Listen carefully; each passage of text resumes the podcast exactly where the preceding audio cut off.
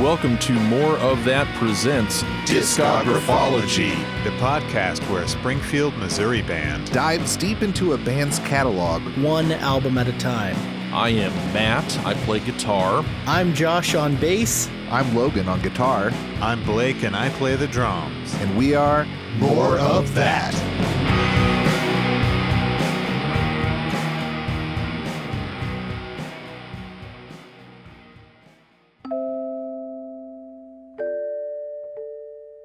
Fiona Apple became a homebody after the release of Extraordinary Machine in 2005. The 34 year old mostly stayed at home watching Turner Classic Movies and occasionally going to Club Largo. Even then, she didn't drive. In fact, she had never driven and did not have a license. Her brother lived in a guest house and would drive her when necessary. When her phone rang with an invitation to an event, she would say, I should go do this because if I don't, then that's really stupid. I'm going to look like a crazy person. As for music, she didn't really listen to much of anything, partially as a way to not influence her own writing. When it came to the burgeoning social media world, she lived on the periphery. Regarding her label, she says, They want me to tweet now, but I don't. It doesn't feel natural to me. But I do find it actually more interesting to see people posting ridiculously mundane shit. I like to hear about what other people had for breakfast or what they did all day. It's interesting because I don't know how other people live.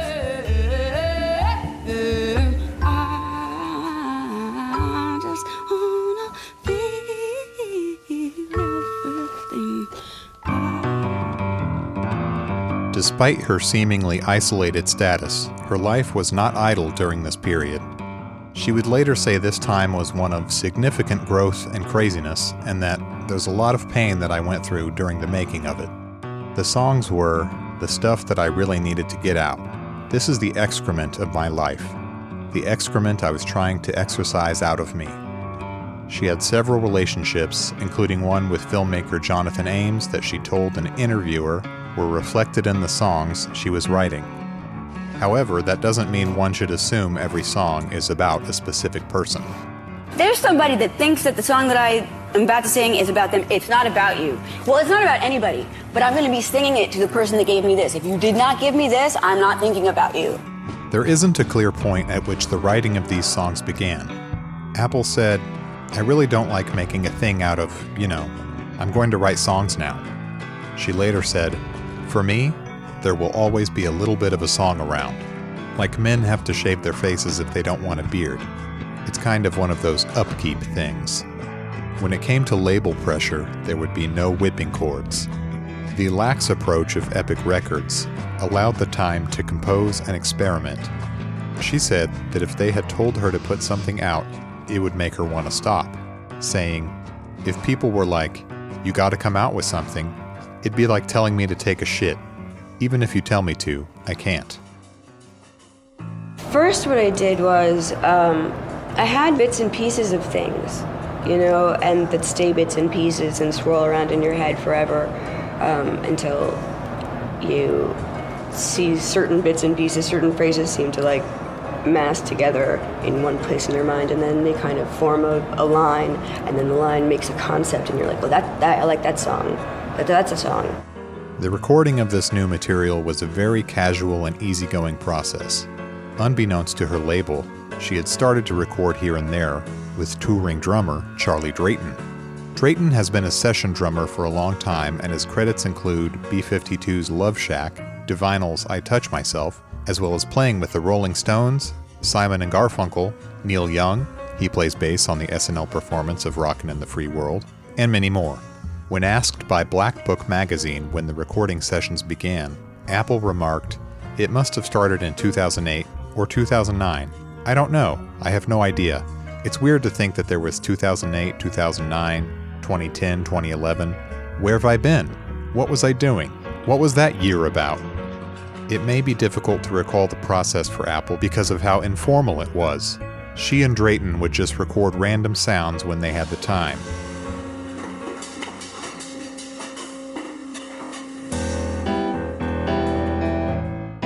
After doing some field recordings at a bottle factory with Drayton, it dawned on Fiona that this was the sound of this album. The bare nature of the recordings was not because they were demos of songs, they were the songs. I wanted to make everything as stark as possible so you could hear everything, she said. Fiona Apple is an artist who hears the sounds of the world around her, and this album would reflect that intuition and empathy. The concept behind the title of the record was the idea of being still in the middle of everything else, but being able to feel everything. The liner notes for the album would identify Feedy, Fiona, and Seedy, Charlie Drayton, as playing everything from piano, celeste, timpani, and guitar to truck stomping, thigh slapping, and pillow. Apparently, at the home of ex boyfriend magician David Blaine, they threw rocks down a garbage chute, a water bottle down a staircase, and banged on a giant water tank Blaine used for drowning tricks. Joining Drayton and Apple was Sebastian Steinberg, ex Soul Coughing bassist, who played acoustic bass and harmony guitar on the album and would be part of her touring band. According to Drayton, there isn't a single electric instrument on it, the entire recording is acoustic. Epic Records was finally told that Apple was recording an album in 2011 after the recording was finished. Similar to Extraordinary Machine, they did ask if perhaps another song couldn't be added that might be a hit, but this time, after telling them no, they accepted this and were ready to release. But, as it turned out, Apple may not have been. Her manager, Andy Slater, remember him? Told her to wait as Epic was going through a restructuring and he was worried the album would be lost in the shuffle. Also, the time of year it would be released was not good for touring. They sat on the finished album, again, for a year. So much so that during a concert with Jon Brion in LA, Apple said, I can't remember any of my new songs because they've been done for a fucking year.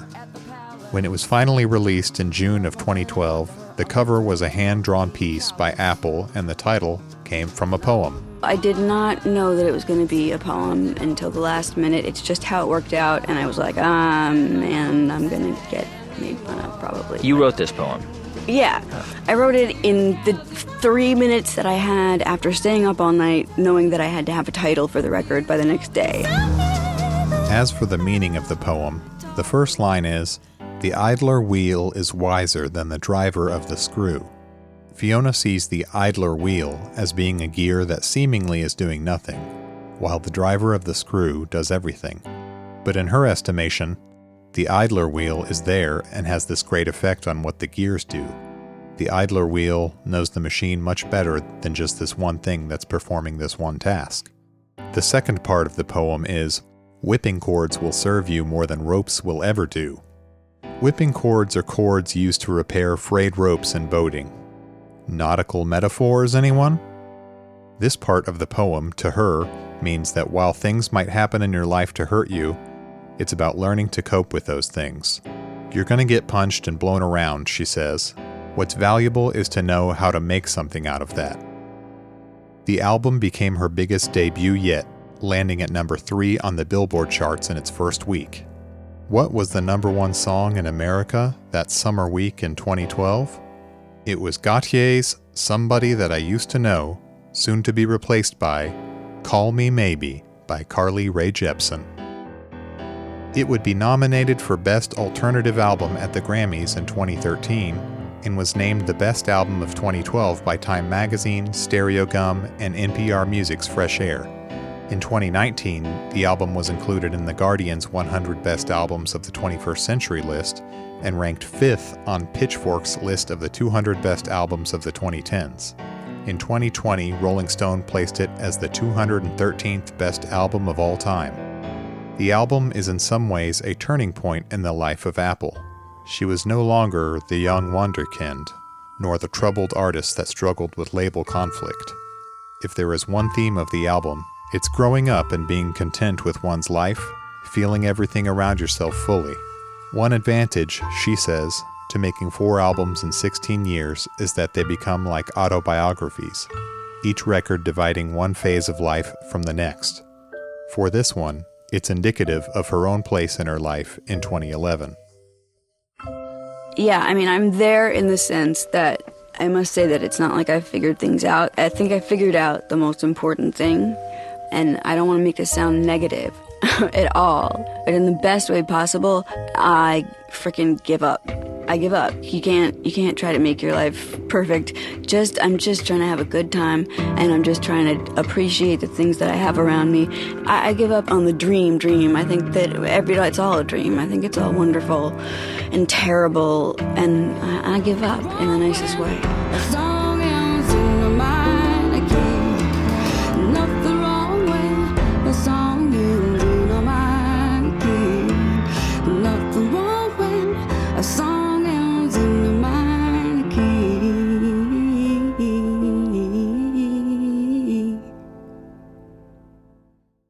They don't all have to sound triumphant at the end, right? I, I have a hard time, by the way, when we do those, when you're coming out of it, to not do like the radio voice thing of being like, and that was Fiona Apple with, With her new smash hit Werewolf. we're, we're, we're back. Uh, Welcome to Discographology, the podcast where we shoot hot piss from our mouths every time we address you.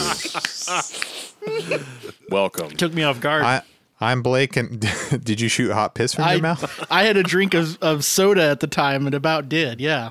Okay. I'm Blake. We're more of that, here to do some discographology on Fiona Apple's fourth album. The idler wheel is wiser than the driver of the screw, but whipping cords will serve you more than ropes will ever do. Hope I got that right. So, as always, the first question we ask is Did we know the album previously, and did we listen in any special way?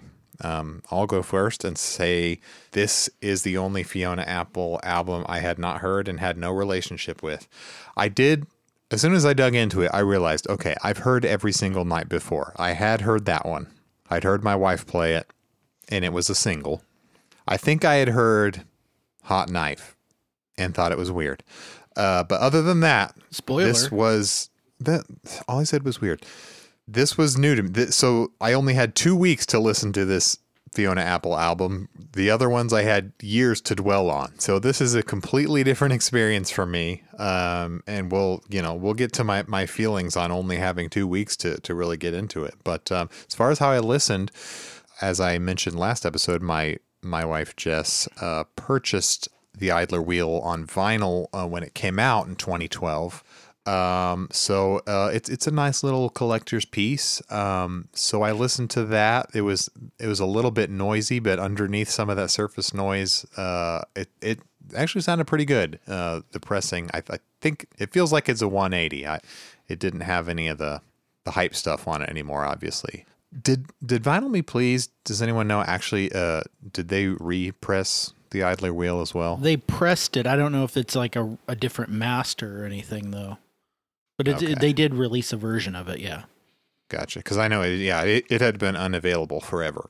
Anyway, I I did not ever own this one on CD. So other than just the vinyl, it, it was uh, it was streaming for me. But um, Josh, you had you heard this? Previously? Yeah, I think I'm the most. Uh, I'm the one that knows this album better than anybody else here, which is a surprise. Damn. Because I bought this the day it came out. I, I kind of, I guess I'm speaking for everybody else, but I'm assuming uh, because I, yeah, I bought it the day it came out on CD at CD Warehouse. It's kind of forever associated in my mind with a trip I took because I bought it and then I think I was immediately that day or the day after going on a trip to Kansas City, which for listeners is about three and a half hours from where we are. And uh, on the way, listened to it. Um, and this was a trip to go to like a Civil War thing, c- conference training thing. And I, remember just I was excited. Yeah, I was excited about this conference, and pumped. I, I was because it was it was it was it was gonna be cool. I was gonna learn a lot of things. nerd. It was about the border conflict. They'd sent me a bunch of books ahead of time that I had, so it was I was actually really excited about it. And there's also something cool about going on a trip by yourself. I don't know if anybody else feels that way, but going on a trip by yourself feels different than when you go with other people. Like I've been a on kind some. of yeah, I've been. I've, I've done that. I like it. yeah, it's there's something nice about it. Yeah, I like it too. And so I remember driving up listening to this album and at the time being like this is weird. and and it Yeah. taking a while to get acclimated to it. so yeah, it took me a little while to get into it on that trip, and I I will honestly say I may have listened to it, got into it that year, and then it's it's not one that often comes up on my radar. Like I got to pull this one back out and throw it on. So it's it's been a little bit before I've listened to it uh, all the way through, but yeah, this time listened through on my my CD. But that's that's my kind of history with it. Um, what about you, Matt? I was uh, like Blake, uh, completely uh, new to this album. I was unaware even that, that this album came out. I, I really wasn't. I wasn't following music as much in in uh, 2012. Uh, about six months after this album came out, um, that was when I took my solo trip out to California. Uh, but I was, you know, really getting into podcasts at that time, so I nice didn't uh, didn't didn't have this to listen to. But uh, yeah, so I, I have since starting to listen to this about two weeks ago. I, I have listened to it uh, quite a bit and um, can see why it, it uh, you know would have would have made a splash um, when it came out, and you know it was was really kind of a big departure from from her previous work. So so yeah, I, I uh, you know put it on in headphones and was doing you know just sat and listened or was uh, doing all sorts of things um, as I went through this. I, I couldn't put it down. Uh, just to kind of give you a preview Nice. of uh, of Okay, where, where I was at with it. Yeah, so I didn't have any knowledge or information on it. I've never listened to it. So it was completely new experience and I mostly listened with earbuds and listening to in the car and then listened to on some uh, studio monitors. So that's how I listened. All right, so no no previous listens except for Josh. Got it. Yep. We're mostly going into this one with no information. Okay. So, straight into it. The first track is called Every Single Night. That's where the pain comes in, like a second skeleton trying to fit beneath the skin. I can't put the feelings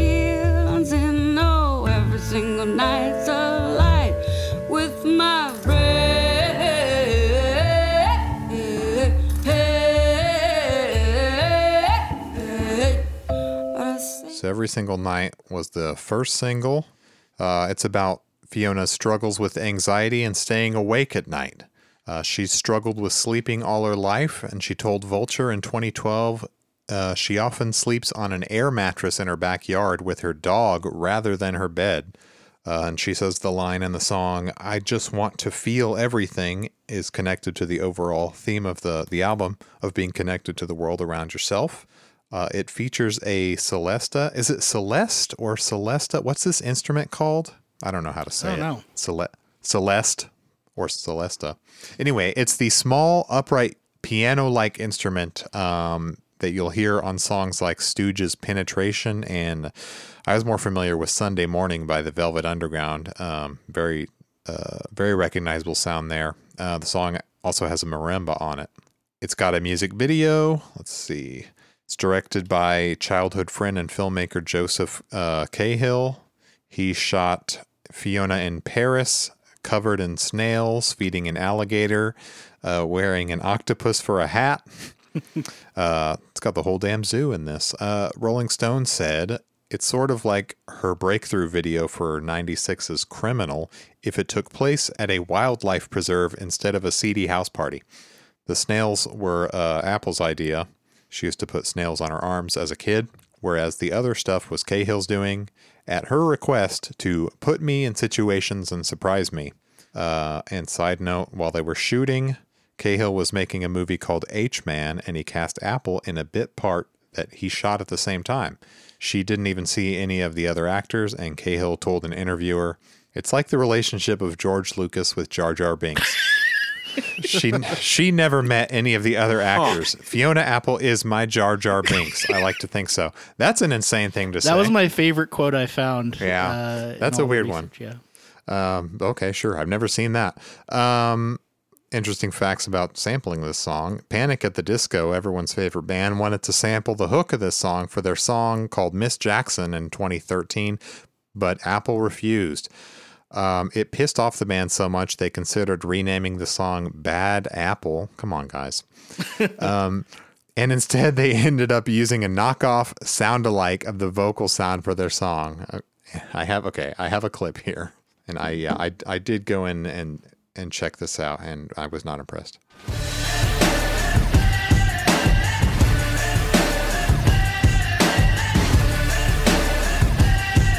I'm going to stop you right there, Panic at the Disco.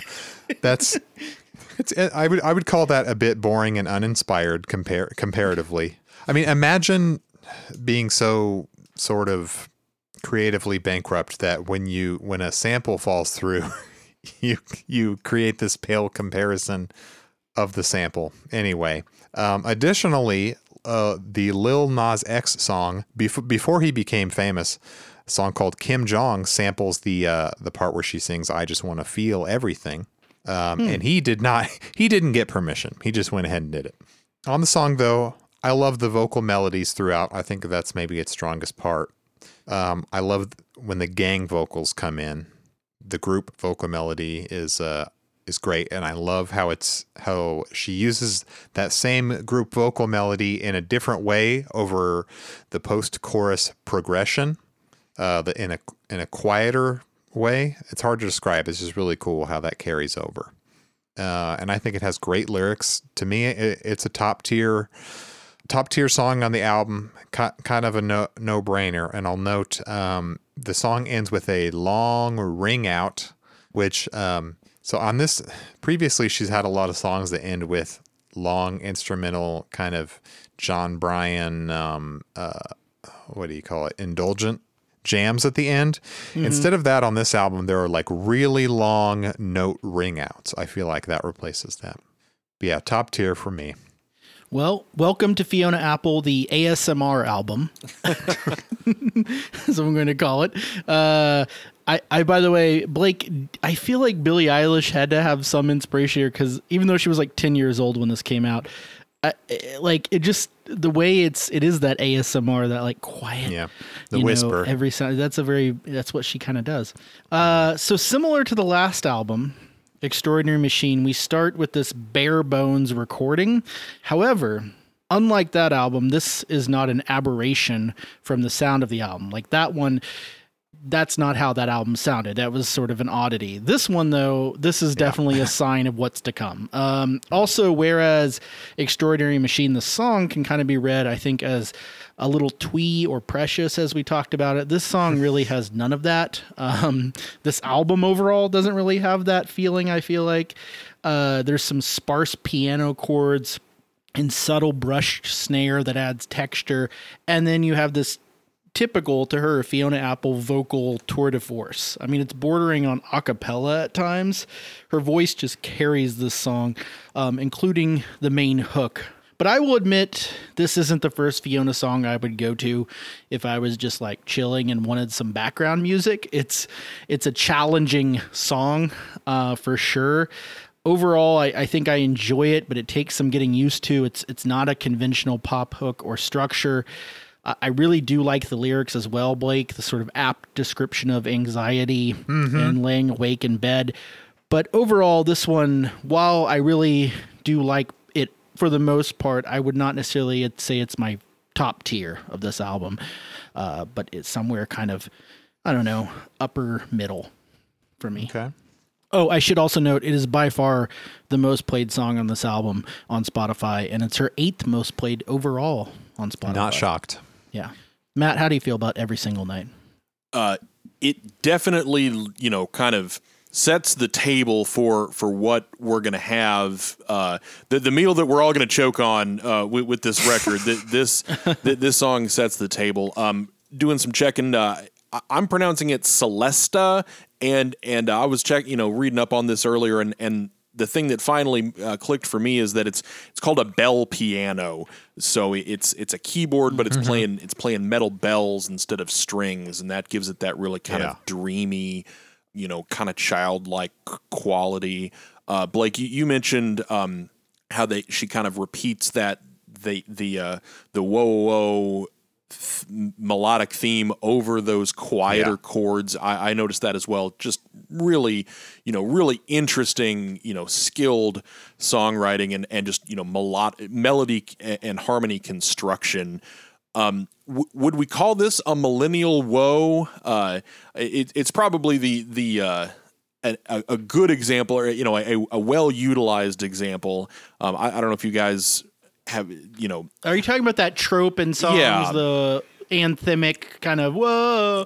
I, I don't think she's doing that at all. yeah, it's it's it's that it's that device, but done you know really well and interestingly here. You know, it, obviously you know being Fiona Apple and uh, at the top of her game, you know she she she employs that that really well. Um, I kind of get like, and this is this is kind of with the album uh, overall. You know, I'd be curious to know if she was in any kind of like concert band in high school. You know, Josh, I know you you at one point mentioned that uh, you know listening to Sufjan Stevens is kind of like grown up grown up high school God damn it. concert band. Uh, you know, Yeah. people, and and, and I, I feel like there, there's elements of this uh, here as well. And then uh, the first of, of several um, Nine Inch Nails of all things, things that I remind of. You know, whenever I hear the uh, I I just want to feel everything. I, I think of the the line from uh, "I do not want this." That's uh, Yes. I, I, want to know everything. I, I want to feel everyone. I want to fuck everyone in the world. Yeah. I want to do something that matters, and and I think this record matters. Yeah, there there's there are comparisons to be made on this album. Uh, yeah. So I, th- I I thought it was very interesting lyrically. I thought that was probably the strongest aspect of the song, in my opinion. I like the chanting part that we're all talking about. It's another low key intro. I don't know. I, f- I feel like there isn't much for me to connect with or grab onto necessarily. Musically, it doesn't really do a whole lot for me. It's kind of Finona in my book. Uh, like I said, the the lyrics are good. Uh, it grew on me a little bit though. It I like it better than the Extraordinary Machine opener, and after letting it grow on me for a little bit, it kind of came up to mid tier. So I I do think after several several listens, it it did start to grow on me, but it took a long time. It's a grower, not a shower. I Good I lord. feel that way about. I think we've said that about numerous artists before, but I do feel the same way about most of the album. Okay, then, if we're ready, uh, track two, Daredevil. For the drag. I want them all in my bag. Oh, give me anything and I'll turn it into a gift. But don't let me ruin me. I may need a chaperone. So that percussive sound you hear right from the beginning is uh, Charlie and Fiona, or CD and Feedy, as the liner notes put it, slapping their thighs. Uh, and the liner notes will tell you that they play the thighs. Um, apparently, Josh's theory is that this song is about magician and daredevil David Blaine. I, don't know if that's a joke. One one part. I will talk about it later. All right, I'll I'll let you do it. My Okay. theory. Uh, when no, when it's your turn, I'll let you talk about. it. I said okay. Okay, I thought you were about to launch into No, something. no, no, no. My theory is that it's this song is more like an answer to the song "Extraordinary Machine," where that that song is like it's like do whatever you want to me, I will withstand it. This this song says, "Don't let me ruin me. I may need a chaperone." Like, don't trust me. I'm gonna destroy myself. I I may need somebody to help me here. Uh, I do like that kind of response or mirror of extraordinary machine all those seven years later uh, it's a it's another really really quick six eight song um, it's still so far on this album we've heard no traditional drums uh, so by this time we're like are, are there going to be any there is lots of timpani though she starts to bring out the powerful growl vocals which Hell is yeah. an Apple staple that I really like. On this song, it's on the bridge, but I- I really like when she lets out a growl. I think she's really good at it. Um, this song does have a fade out, notably, not not one of the ring outs. Overall, I got to. I'm not. I'm not wildly into this one. she has a lot better on this album, but I do like the theme, the whole answer to extraordinary machine thing. My theory. As soon as you heard that fade out, you were like, "Nope." I was like, nope, it sucks. Strike Hate it. one. uh, it, it's interesting to know that, that it was leg taps, you know, because it, sounds like there might be, uh, you know like stick clicks or something a- a- as well. But but I I was thinking that the they're kind of a similar tempo to the to the leg taps in in uh, Ramble On. Um, a- and, I almost heard, you know, it's, it's a very jaunty and and you know interesting beat, and it almost reminded me of a uh, the the Purdy Shuffle. Do you guys know the Purdy Shuffle? Yes. Yeah, yes. It, it, it's No. you know, what's that? uh, I heard about it on the. Uh, It's a famous drum beat by drummer Bernard Purdy.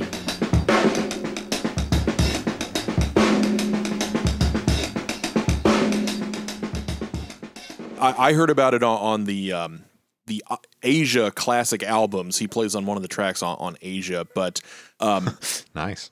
I, I really, I, you know, I, I was really, you know, kind of impressed by this. Um, you know, the the vocals are really crisp, and that kind of matches the the, the tones of the um, of the track. Uh, the piano, uh, the, you know, the piano shows up in in kind of a, a more prominent way here, and, and characteristic for the rest of the album. It's it's in really kind of low and and mid you know mid register you know it's kind of muddy but but um, but warm playing those play you know banging out those low chords and, and just kind of the way that it was mic'd up it's very percussive. I, I really liked the uh, the gashes i got from my heartbreak made the slots and the flaps upon my wing and i used them to give me lift. Um, you know that, that's just real a really interesting um, you know image. Uh, with with wings and and, and flaps and, and lift and then when when she uh, she goes into the I, I guess it's the the chorus uh, she, she comes back to uh, to big major chords and you know kind of changes the changes her vocal rhythm but still has has that that backbeat going in the background that, that really kind of ties it together. I, I, I was impressed with this. I, I think it's a great kind of second track. They do some interesting stereo effects with the drums. Uh, so I you know I, I think it um it, it carries on the, the feeling and the energy uh, well from from the first track. I said, "Are these hands flapping about for percussion?" uh, uh, points for creativity, if that's the case. So, I, as I just learned, it is. So I said, "This is kind of strange. It's it's kind of a dissonant track to me. It's very unlike most of everything I've heard from her so far. So I feel like it's very brave and different. Uh, maybe where the title comes from. This is her being a daredevil. Maybe." Um, it's kind of cool in in in, in a raw kind of way, especially the vocals. They seem raw and tired, or as you guys said, growl, uh, which isn't necessarily a bad thing. I really am into it because there's definitely strength there too. Uh, the song is interesting in an exploratory sense, but again, there's not a whole lot to grab on to for me.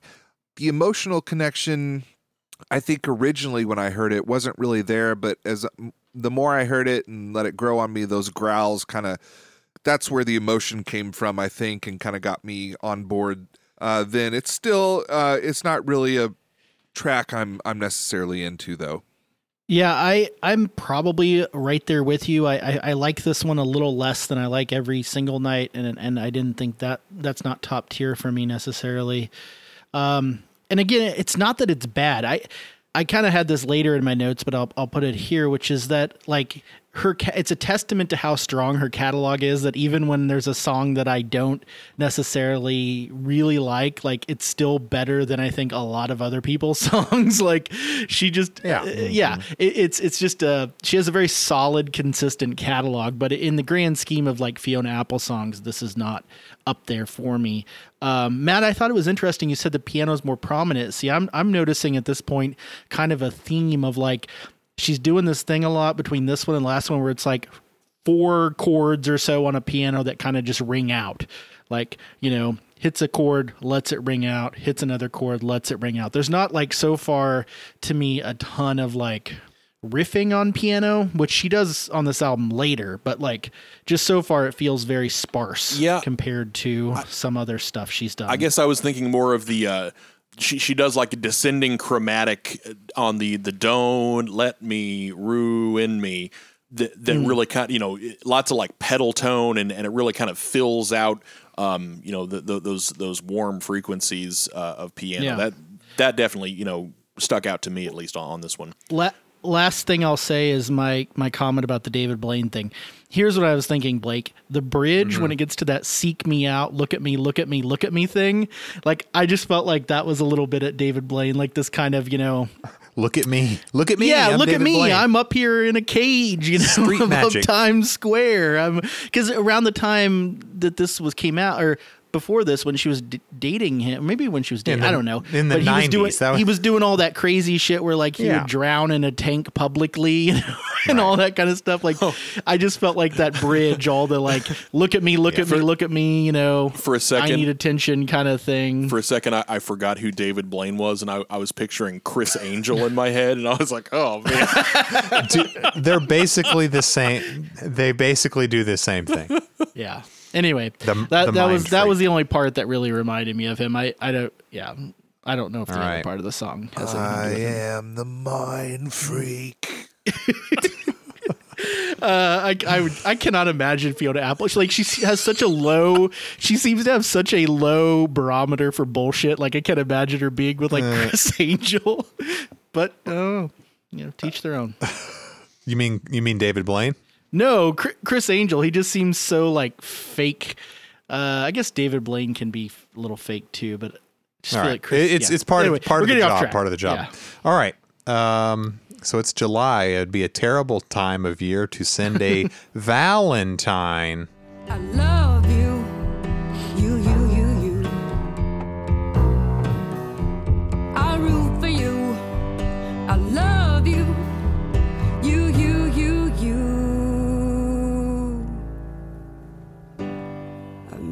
to a dinner date.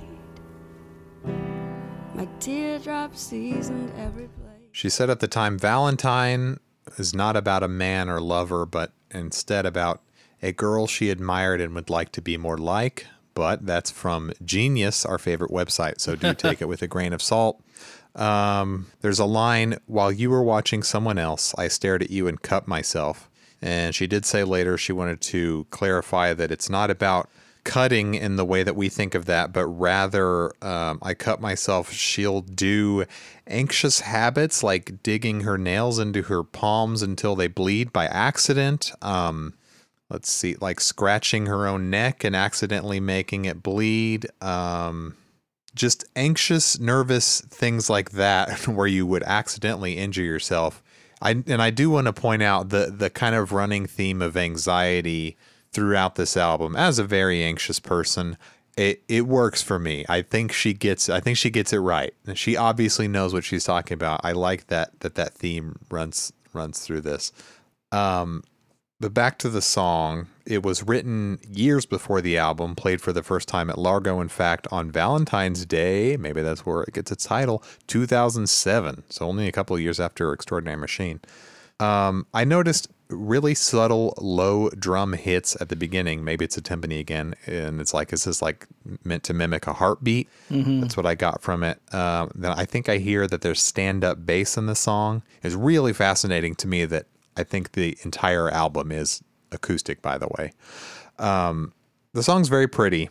Um, and I like when the, there's an uptick in the tempo and that gets the song going for me. Uh, it's that usually does it for me. Just bump the tempo up. I like that, and it takes a break in the middle to have really ominous strings just kind of come in. Yeah. Um, and there's an extremely upright piano feel to this whole album, and a very tacky feel to the to the piano. When I say tacky, I mean the tack piano, the tacks hitting the hitting the strings, um, as we've talked about in previous. Um, so I feel like it's that versus versus a grand piano. Um, if I had to guess, you guys can tell me whether you think I'm right. Um, but by the time she gets to the chorus, the you you you you, it this is like a song about a a, a stalkery Valentine. Maybe I, I think it could be one of those one of those stalker ballads that we all love so much. At least that's the way I take it. Um, it's a it, it's kind of kind of a mid tier on the album for me, but still decent. Yeah, I think it's the it's kind of the first song that we get that sounds closer to the Fiona that at least I'm used to with the kind of a stronger piano presence and piece to it. Uh, yet it's it's fun to follow along with musically, which it it gets points for exploring new territory uh, and still exploring somewhat familiar territory, but it's almost random and unplanned somehow. I don't know how to explain it. Uh, there's n- no really distinct melody or much of a hook per se, uh, which I kind of find interesting. I guess the you you you part is the only part that gets kind of hooky. It just makes it a bit more difficult to get into and connect with. Uh, there are parts where instruments are being played, but it almost doesn't sound musical somehow to me. Uh, the stand up bass solo that kind of comes up seems kind of pointless and aimless. Uh, I that's the soul coughing. Yeah, Bassist? Sebastian Steinberg, the soul coughing bassist. Sorry, soul soul coughing, but the the two songs I've heard by you off of soundtracks, I wasn't really blown away by. Um, so I also the the little no- noisy little part is cool that you guys are talking about that comes out in the middle. Uh, it's kind of out of place. I like that part. Uh, I also noticed quite a bit of room noise in the beginning, which has its charm, but it's also a little distracting to me. I don't know. I kind of like it, but I'm also kind of put off by it somehow. Sad to say, it's it's strange. I'm not really sure how to feel about it. Like I like the root for you part. It's one of those that I think could be a grower, but it might take some more time for me because still right now it hasn't really sat that that great with me. Um, but yeah, I, I I think this could be a grower. I see. I liked this one quite a bit more than I did the previous two. Again, we have that kind of sparse piano at the very beginning, at least, just sort of playing the chords, letting them ring out, focusing more on you know the bass and, and her vocal. I really enjoy on the U U U when the bass kind of plays. Matt would probably know better, but it, it- I'm gonna say a seventh. I don't know if that's even right, but it's like a weird like note. You know what I'm talking about, where the bass kind of does this off note almost Yeah. in there. It's kind of a Yeah, cool little feature. It gives it gives it kind of a, a off kilter feeling a little bit. Uh, I do feel like this is the kind of perfect arrangement for this song. Like I'm not sure. I've been. I was kind of thinking like, what do these songs sound like in a different arrangement on a different album that's not quite as minimal. This one though, I feel like the minimal nature of it kind of works. Um, even though it has ironically more production than some of the other songs on this album, it just I don't know. It feels like it needs that kind of sparseness here. Um, I did want to point out a couple of uh, lyrical themes that we all love. Nautical themes are back. Um, not only Yep. the whipping cords, but we've got the line about "I'm resigned to sail on through in the wakes of tales of you." And another theme that's kind of a theme for this album is she says, I watched you live to have my fun, which is something we're going to hear about again on the very next song. So, yeah, I enjoy this one more than I do the previous two for sure. I'm kind of the opposite. Um, I it makes sense to me that this is um, an older song because it definitely does feel like it could have been, you know, on Extraordinary Machine. And and Josh, while, you think that that the minimalism works, I I don't know that that works as well for me here. I would like to hear, you know, give me a French horn or something on this. Um, You're waiting for Jon Brion to come back. yeah, I, I want I want to hear the you know release the Brion cut of Jesus.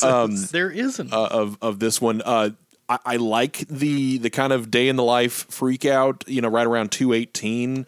Um, It's it's done well, but it it, it kind of feels weird or or you know it, it- it's it, it kind of comes uh, comes out of left field. Um, It's kind of out so- of place. Yeah, yeah. Uh, I, I I do like you know did pick out a few lyrics that I like. Um, I like the uh, amorous but out of reach, a still life drawing of a peach couplet. Um, stand no chance of growing up. Uh, th- there there's a lot of you know as we've already talked talked about you know kind of maturing and and you know coming into middle age and and you know themes of growing up. Uh, and, and I also liked the uh, cramped up in the learning curve. You know that an, another kind of uh, you know finding your your place in the world, and then uh, finally t- uh, teardrops seasoned every plate uh, with with dinner date. That I just think that's another great couplet. So d- didn't. This one didn't work as well for me um, musically, but uh, but it, it definitely you know has to be this way to to fit on this on this record. But it just kind of sounds like yeah, like what it is, which is an older song that's kind of being done in this sonic aesthetic, not and, and less something that kind of was born out of th- this minimalist thing that they're doing. Okay. Track four, Jonathan. Kiss me while I calculate and calibrate. And heaven's sakes, don't make me explain. Just tolerate my little fist tugging on your forest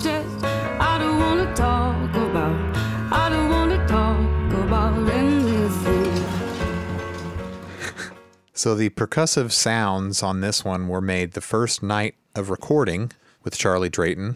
Um, should I put? Should I play the clip you made me, Josh? Of just Is the that- sound? Sure. Yeah, is that what the clip is? Yeah, So it's just the s- bottle sounds. Yeah. This, this is the stuff that they recorded at the bottle factory. That's how the song starts. So yeah, she and the producer went to a bottle making factory uh, with their field recorders, uh, recorded the machines. Um, I call this the Trent Reznor method, um, or sometimes I call it literally industrial. um, so Fiona Apple is now industrial. Um, the piece reminded her of her ex boyfriend, Jonathan Ames. Um, when she told him about it, he asked if his name was in it. Knowing how much he loved attention, eh, look at me, look at me, she went ahead and named it after him. Uh, if you don't know who Jonathan Ames is, he's the guy, he's done a lot of stuff, but he created the show with Patrick Stewart, Blunt Talk, among many other things. It's probably one of the things he's least likely known for.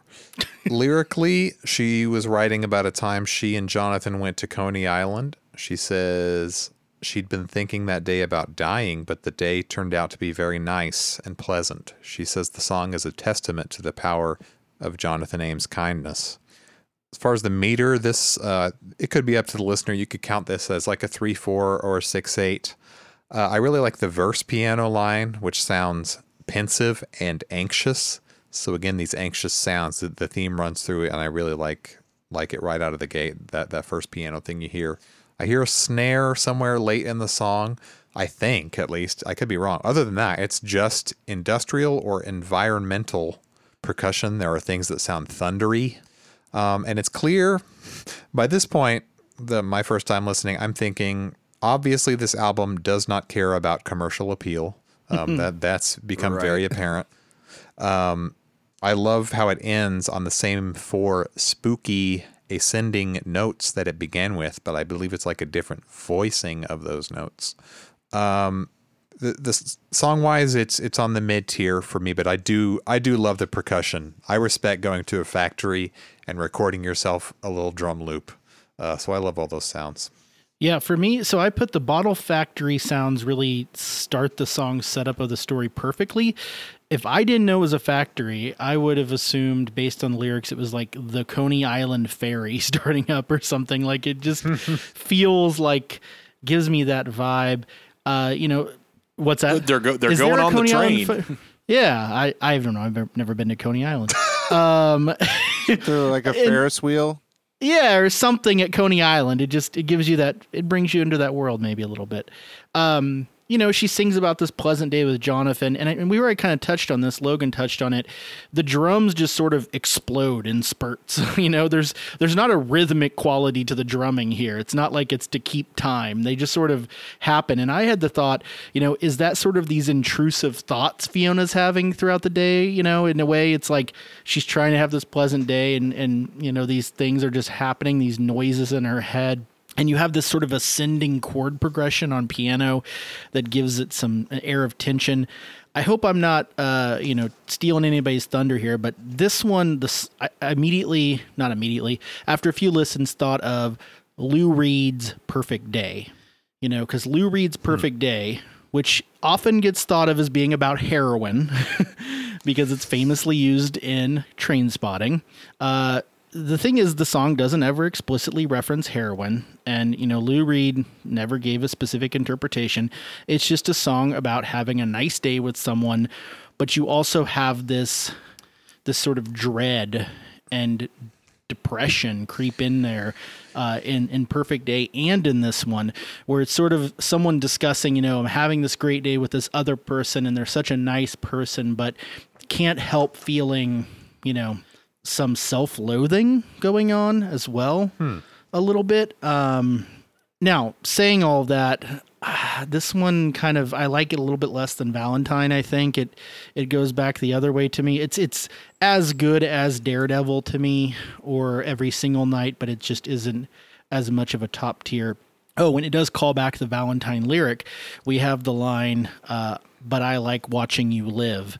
So kind of a callback to that line from Valentine about "I watched you live to have my fun."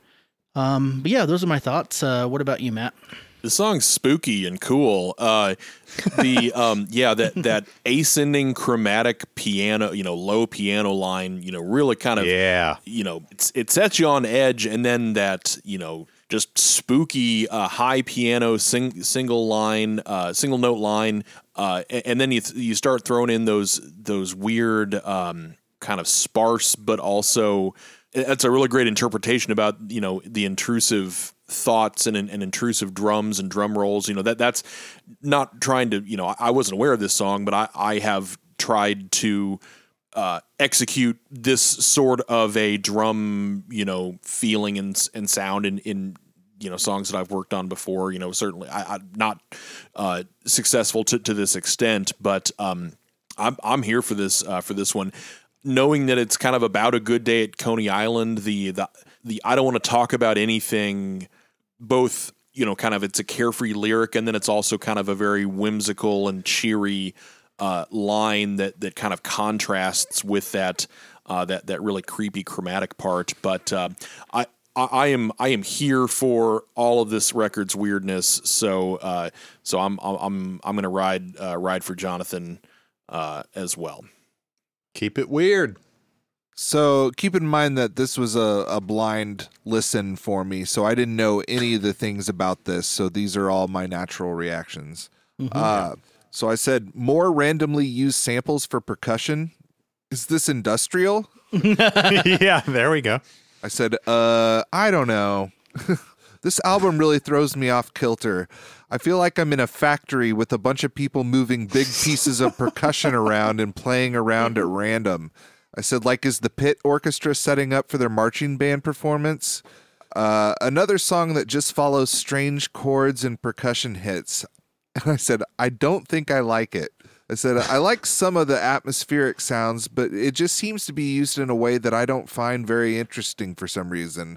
I just feel distracted to all the things that are going on, but not in a way that really connects me on any kind of relatable or emotional level. I said, Is someone making copies in the song? are, I new- can see that. are newspapers being pressed? Uh, I said, Am I banging my head on a timpani? Uh, the title of the album where it uh, mentions whipping cords should be whipping chords, as in like piano chords, because the piano seems to be her whipping boy on this album, just taking out these frustrations with strange and unsettling piano chords. I said it's a bizarre song, but overall, not that enjoyable for me. Harsh, but fair. Harsh, but Harsh? fair. I, No, I'm and trying to be I- harsh. I think No, no, I'm, no, no, I think no, I'm no. kind It's of fair. there with, like I was saying, I, I don't know, I, I went back and forth on this album a lot because I, do feel like it's it's hard to get into, but at the same time, I understand there might be some purpose there. I just can't figure out what that is always. This is the uh, almost the longest track. It's the second longest, and I think of all of the tracks, you feel it's five minutes and three seconds. I think you feel that length the most Yeah. o- on this one. What if after all the uh, factory noise, she just came in with. Dun, dun, dun, la, la, la, dun, dun, dun, dun. Hey, I've the next song kind of starts with that vibe. Uh, kinda. Okay, the next song's called Left Alone. at the palace. It hurt more than it ought to hurt. I went to work to cultivate a callus. And now I'm hard, too hard to know.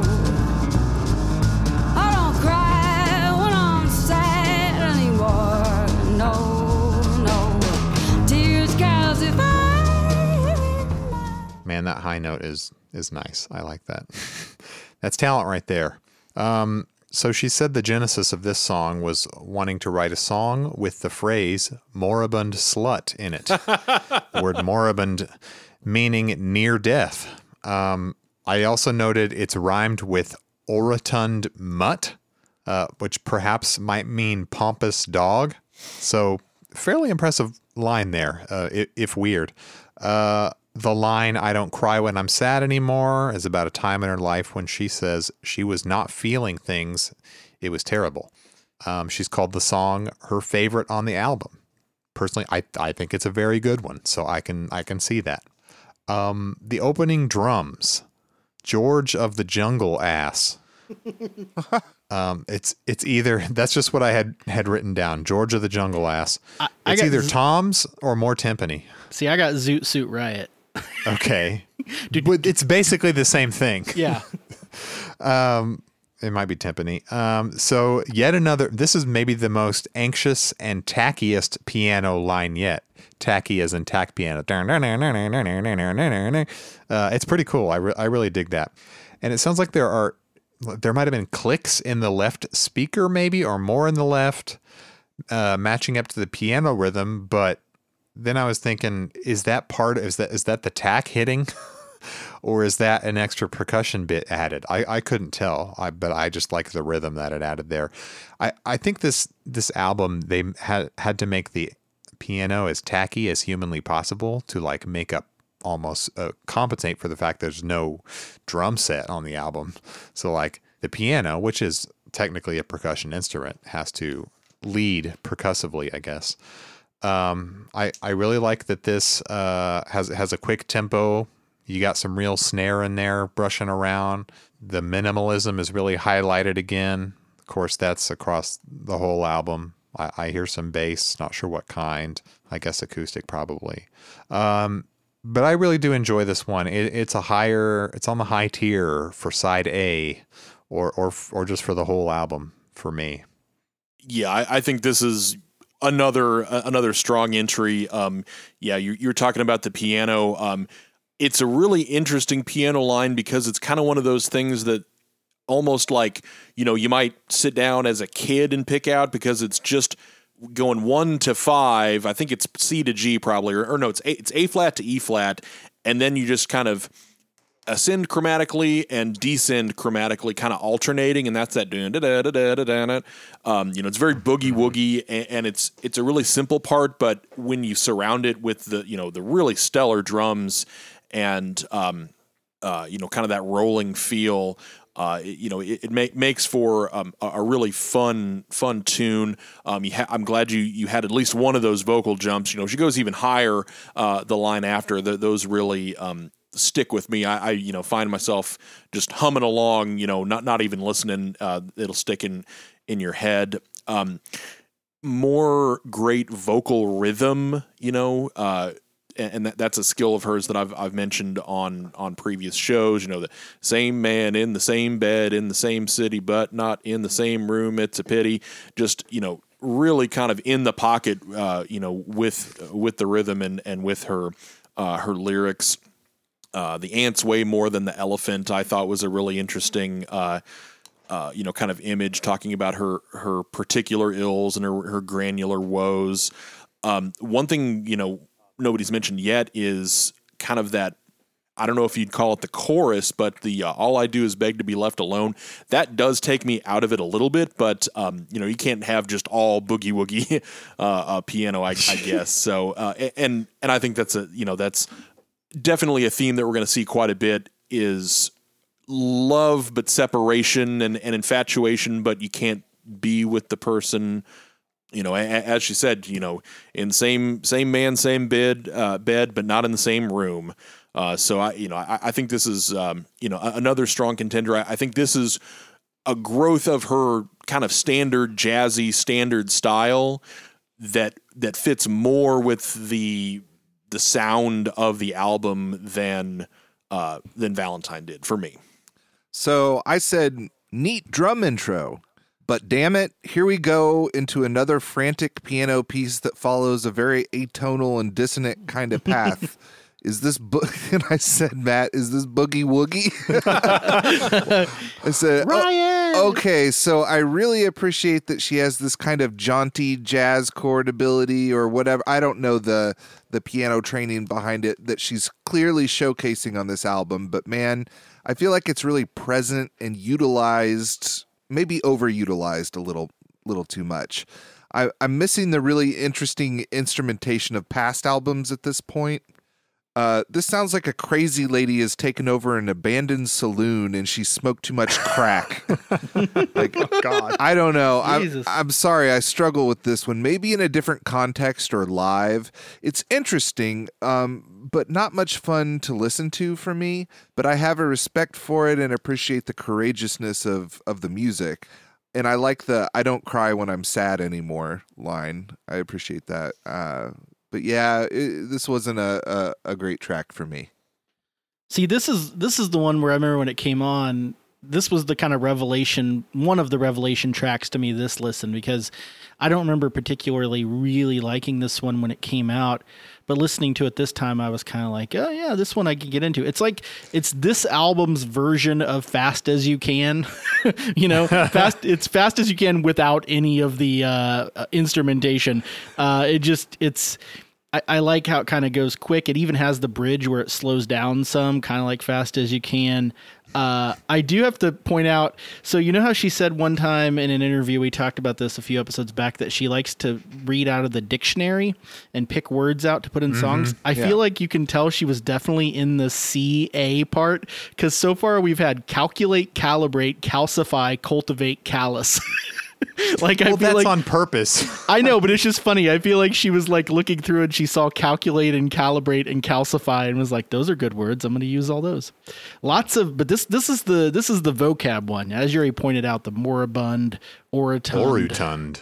Yeah, uh, but I, I enjoy this one. I, I like it. Um, it has a good melody. It has it has uh, a little bit more going on. I feel like I just pointed out the cultivate and callous line, but I do like that line that it hurt more than it ought to hurt. I went to work to cal- cultivate a callus. I feel like it's a great metaphor. There. That is a good line, yeah. Um, and, the line, "How can I ask anyone to love me when all I do is beg to be left alone?" is such a heartbreaking lyric. Yeah, like that's good. that's such a sad lyric. like it just it, again, like Jonathan, you have this sort of juxtaposition of this other person's so great, I hate myself almost. I'm, like I'm feeling that. I'm feeling it. I don't know, man. It, it, it makes me feel for Fiona. I'm like, come on.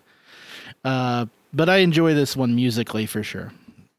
I now I do love to imagine now Fiona Apple in in an abandoned saloon cackling and playing Just playing a show. Yeah. off her playing to an audience of zero. an audience that doesn't exist. Yep, exactly. Yeah. But putting on the show of her life. Maybe that is what this is. and like is. some lone stranger like makes their way in, but she scares them off with a shotgun, like you know, about blows their hat off or something, and she she then she- throws a raccoon at him. she tells her a She- long she story an o- over a shot of orotund mutt. whiskey. Right. Um, all right, let me ask you guys a question.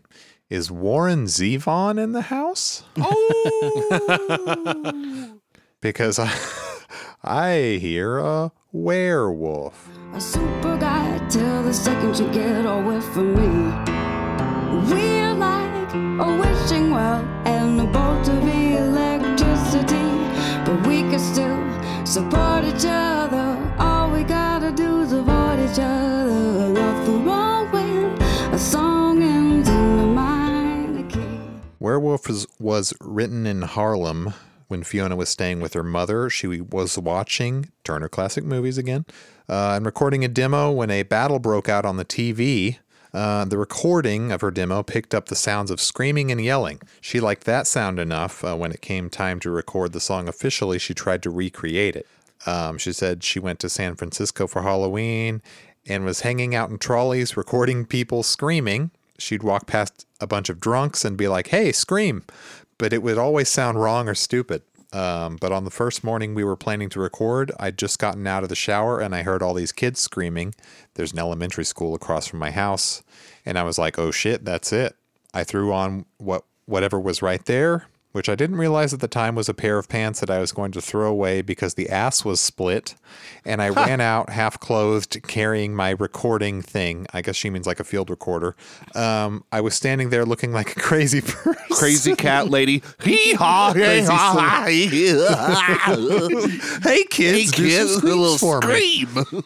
Watching these kids, yeah. Oh, this is this is frightening from the wrong angle. It is. Um, they were jumping with balloons between their legs, trying to make them pop. In the actual song, we had to take out all the balloon pops because they sounded like gunshots. Jesus! Uh, but it was it was so perfect, and yeah, you can clearly hear the children playing. I'm glad she removed the gunshot like noises. Um, to me, the the the kids yelling makes me think of the song. Once again, here we go, Piggy. Nine Inch Nails, which features a similar sample of what sounds like kids yelling. I think it's in like the second verse, maybe. Lyrically, the song is about trying to be friends with an ex, but realizing that person is just an asshole. Um, I also think the song is about accepting less than happy endings, as we as we've said, themes of, of growing up, accepting things like that. When she says, I believe the first lyric, I could liken you to a werewolf. When when she says that, I'm definitely gonna think lichen, L Y C A I put, thought that as well. I also had that in my notes. which it's a a fun, if totally unintentional play on words. I don't know if it was meant or not. I, I love this one. I, I I'm not gonna hide that.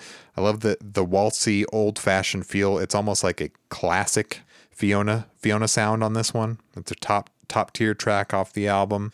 The chord progression just flows so well through verse to pre-chorus to chorus seamlessly. I think I hear a banjo maybe somewhere Yeah. toward the chorus or something being plucked. I that just makes it for me.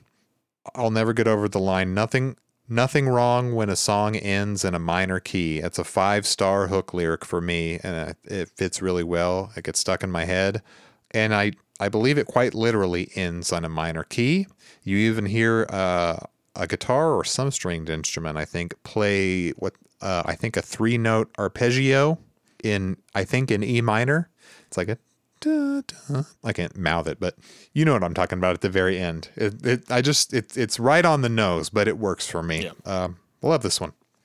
Yeah, uh, the first thing I said was, uh, I liken you to a werewolf is clever. Yeah, Uh, yeah. Interesting lyrics. We get a song that's a little more straightforward and a bit more musical. I'm still kind of missing some of the more elaborate instrumentation that we're accustomed to, but this seems to be more uh, more of a stripped back album that is mainly piano and a bunch of percussion hits. So I'm kind of at this point I'm starting to realize, okay, this is the album. like I'm I mean I've already had, you know, some good indications, but I'm like, okay, we're definitely staying in this kind of area. Uh, but clever lyrics and I said, I hear a sample that sounds like kids on a playground screaming.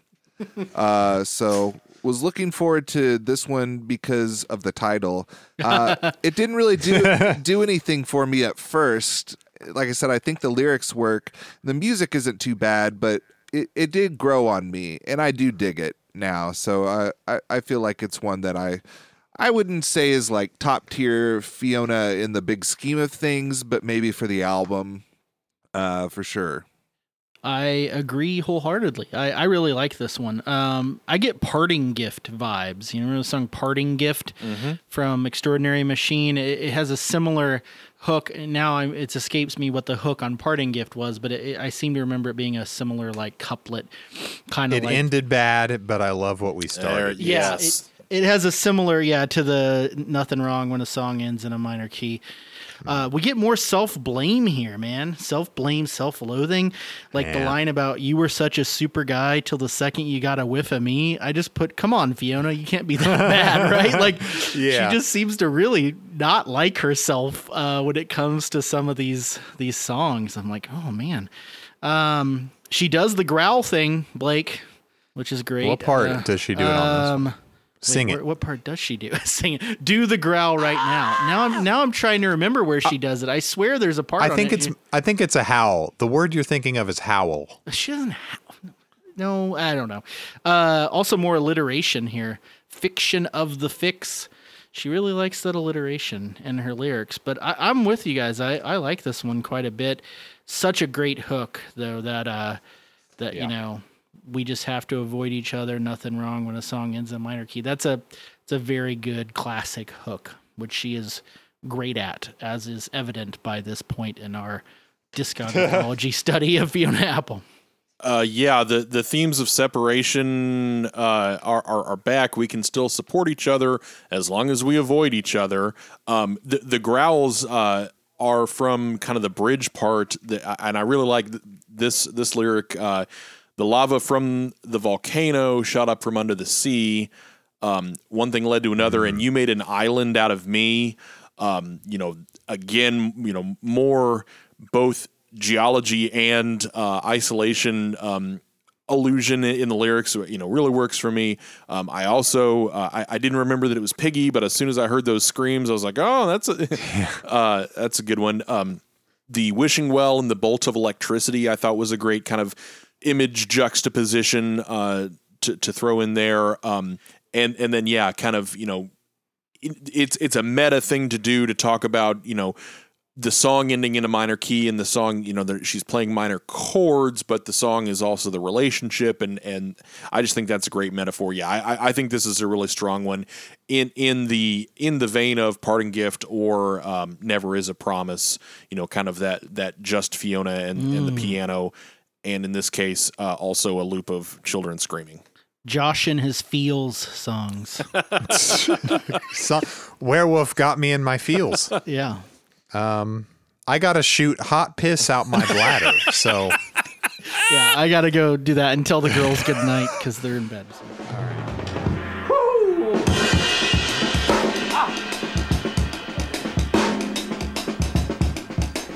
Don't worry about those ghost notes. Ain't nothing but rebound. Okay. What do I see out of the corner of my eye? Oh, it's track seven, Periphery.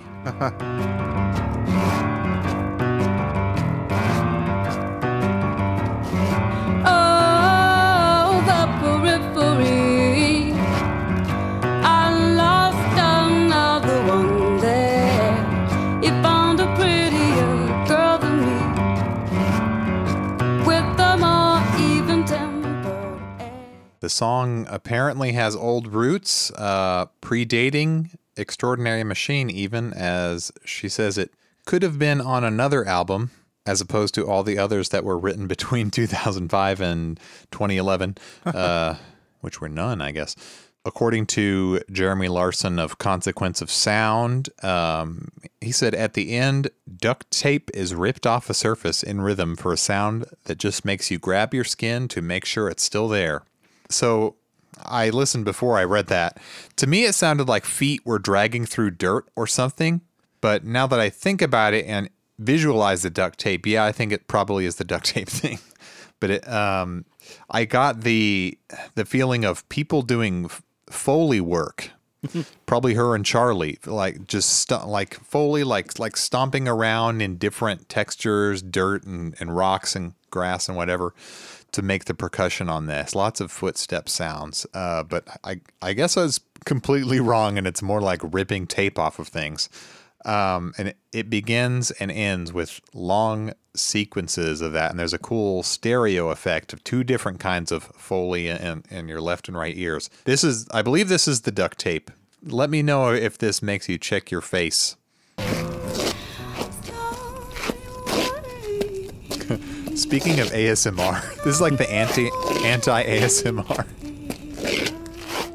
Not not entirely unpleasant. I mean, it, there's something to that. I like the ethereal vocal harmony uh ooh part. This one's got a catchy, really tacky piano. Uh, it might be at nearly five minutes. I, I do feel the song's length. My attention, I turned into a Josh, and my attention did kind of wane toward the end for me. But yeah. Yeah, I have one word written down for. Well, I have a lot of words, but the one that pops out is meh. oh like, man, I just I don't know why I can't get into this one. Like it sounds like a march when it starts, and it just never goes anywhere for me. Um, I do want to point out one thing I liked, and Matt probably could guess this because he knows I'm a sucker for this. But when they change up the vocal melody, when she goes to the whoa, oh, oh, the periphery, You know what I'm talking about? Kind of like three fourths the way through. I kind of like that. That that's pretty good. Um, but other than that, yeah, this one just kind of loses me. I don't have a ton to say. the The harmonies that come in are are quasi Beach Boys, like without quite the depth of that harmony, but like the oohs that kind of come in are like a nice little background, like ooh, kind of coming in. Yeah. I like that. But yeah, I, I don't know. Um, I did have the thought since it ends with her kind of saying "stay away" very high. To, to fade it into Nirvana's "Stay Away," previous discography subject, uh, be an interesting little switch over. But yeah, I this is one that's uh, low on the, the the the list for me. Uh, yeah. Um, this one also, you know, feels like an earlier an earlier song. The chorus, especially, you know, could absolutely get get the uh, uh, get the French horn treatment, um, or or uh, or other poppy uh, poppy sound. Um, I do like the I got bored trying to figure figure you out line. Um, uh, Blake, I also have uh, Foley in my notes. I do have tape noise. Um, it, it kind of reminded me of the the broom sweeping noise in uh, Neil Young's Harvest Moon. Uh, that's kind of a more chill song, but um, but kind of a, a similar thing. Um, I bet they do have the best parties uh, at the periphery. I, I like the periphery as kind of a a subject and something to examine. But but yeah, th- this is um, uh, one of the weaker tracks uh, on there, um, and and I think it's it's the most in your face with the kind of plotty tack piano that that that that could perhaps grate um, after extended. Uh, uh, exposure to just that one dum you know line. It, it Yeah. it's it's a good line, but it but it's out there uh, in the mix quite a bit. Uh, it didn't bother me as much as you guys, I guess. Uh, I asked if there's more homemade percussion sounds. yeah. Uh, you know the scene in The Wizard of Oz where Dorothy's house is in the tornado and you all see the different things Oh, fly by her window? I feel like this could be accompanying music, like right there. I don't know how to explain it because I don't have the piano training, but it's just driven by this kind of jazzy carnival kind of feel, or it sounds arcane or and old. Like it doesn't have a sense of direction, but rather leaning into chaos and madness, which on paper sounds great, but it's giving me like Dust Bowl vibes or like almost a cowboy Kind of shuffle. vaudeville. Well, that's my next thing is vaudevillian almost. uh, again, I'm kind of put off by it, but I also feel like it's little shuffle along kind of feel. I, I kind of like that. Uh, I think the vocal performance is strong, especially at the end, singing "Oh, the Periphery." And I may give this one a pass, as in it's kind of grown on me. I always appreciate a condescending song. Uh, so she seems like she's been let down by someone or by certain people. Uh, I think the song works. I think the lyrics are, are pretty strong here. All right. Yeah. Uh, I, I just got kind of like a uh, auditory flashback of the uh, Wizard of Oz score, and it has like the tackiest of the tack pianos going through the uh, the early sequences. Uh, so that fits. All right. I hope by this point in the album you're not feeling regret. Every time you address me.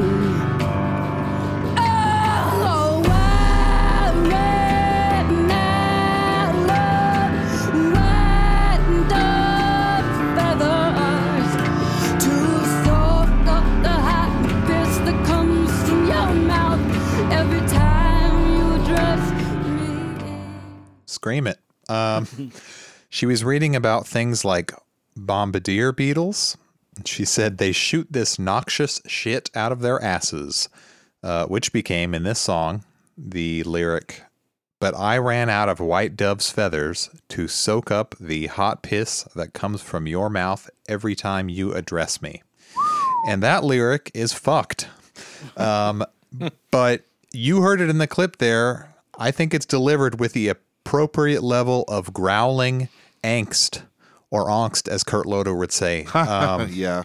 if you're gonna say a line like that, you might as well deliver it with that level of God.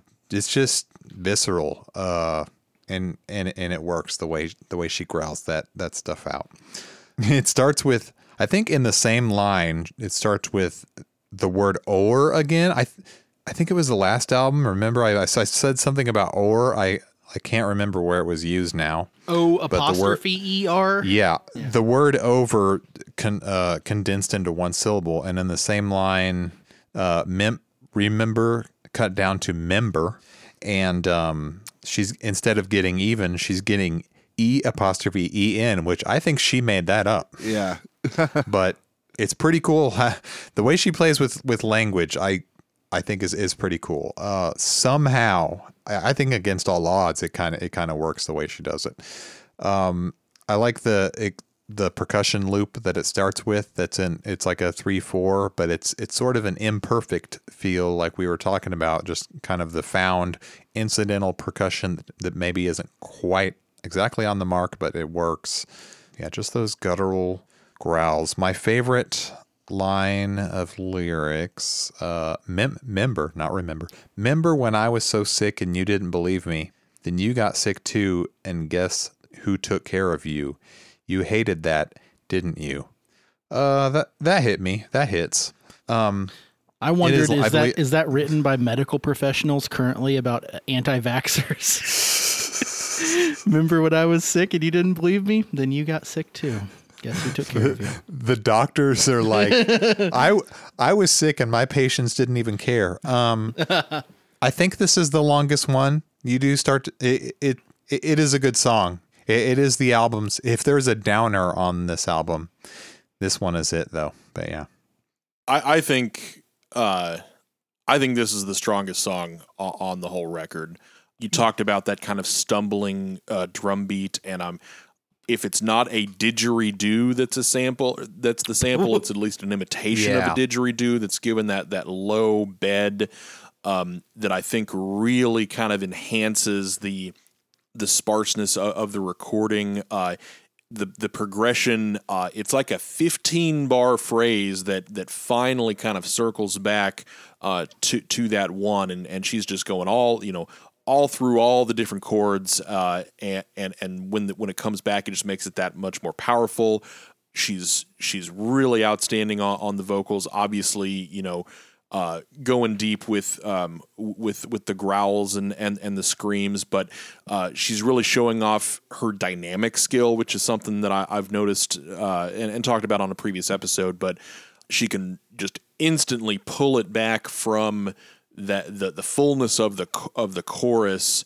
uh, back to just that that drum loop and, and kind of pedal bass note uh, that that really kind of just gives you a sense of, of mood and, and feeling um, with this uh, song. Um, she's great on vocal rhythms as well. Uh, Blake, you mentioned the uh, uh, then you got sick too, and guess who took care of you? It just is so in the pocket and sounds so effortless. Uh, you know, also uh, you were an expert, but not me, not yet. Uh, stood out to me. I, I just um, I, I don't have enough good things to, to say about uh, about this one. I this is this is the song that made me keep you know coming back to the record because I, I wanted I wanted to get back to this one. I did not regret having heard this song.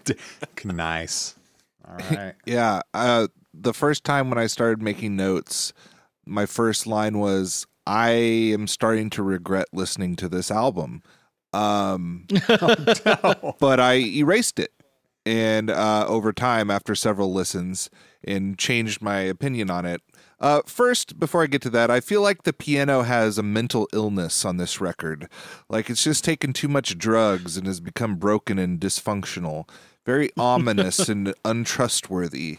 I think it's an interesting exploration, and I like the hypnotic percussion tracks.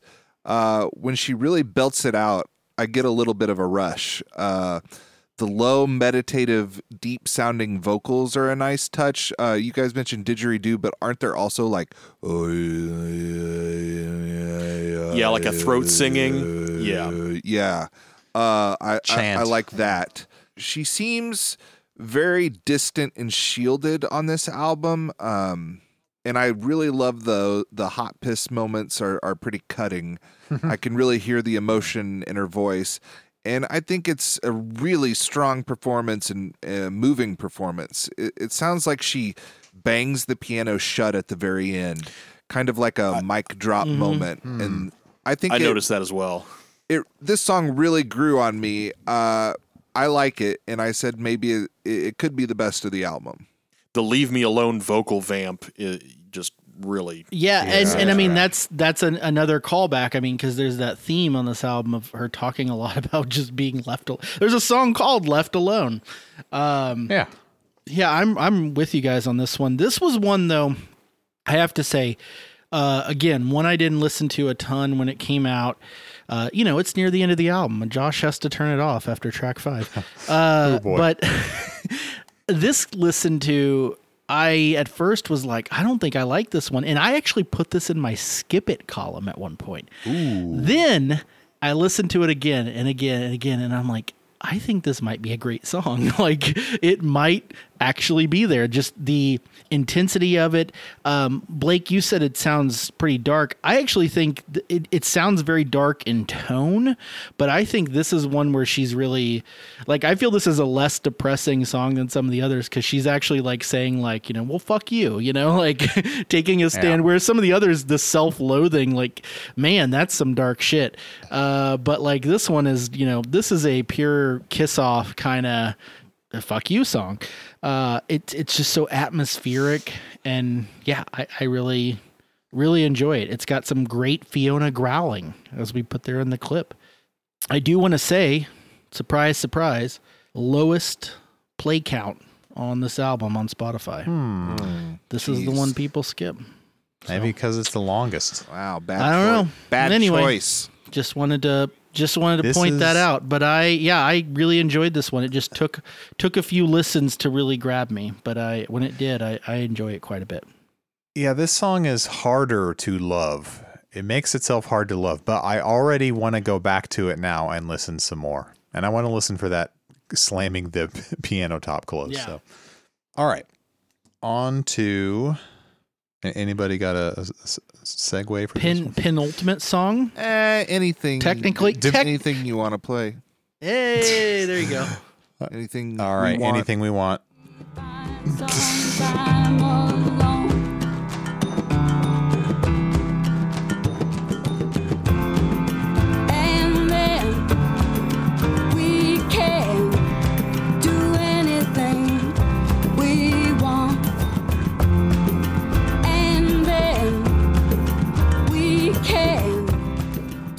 Just kind of vibing over here to that percussion. Uh, the most best drum beat I've heard all album.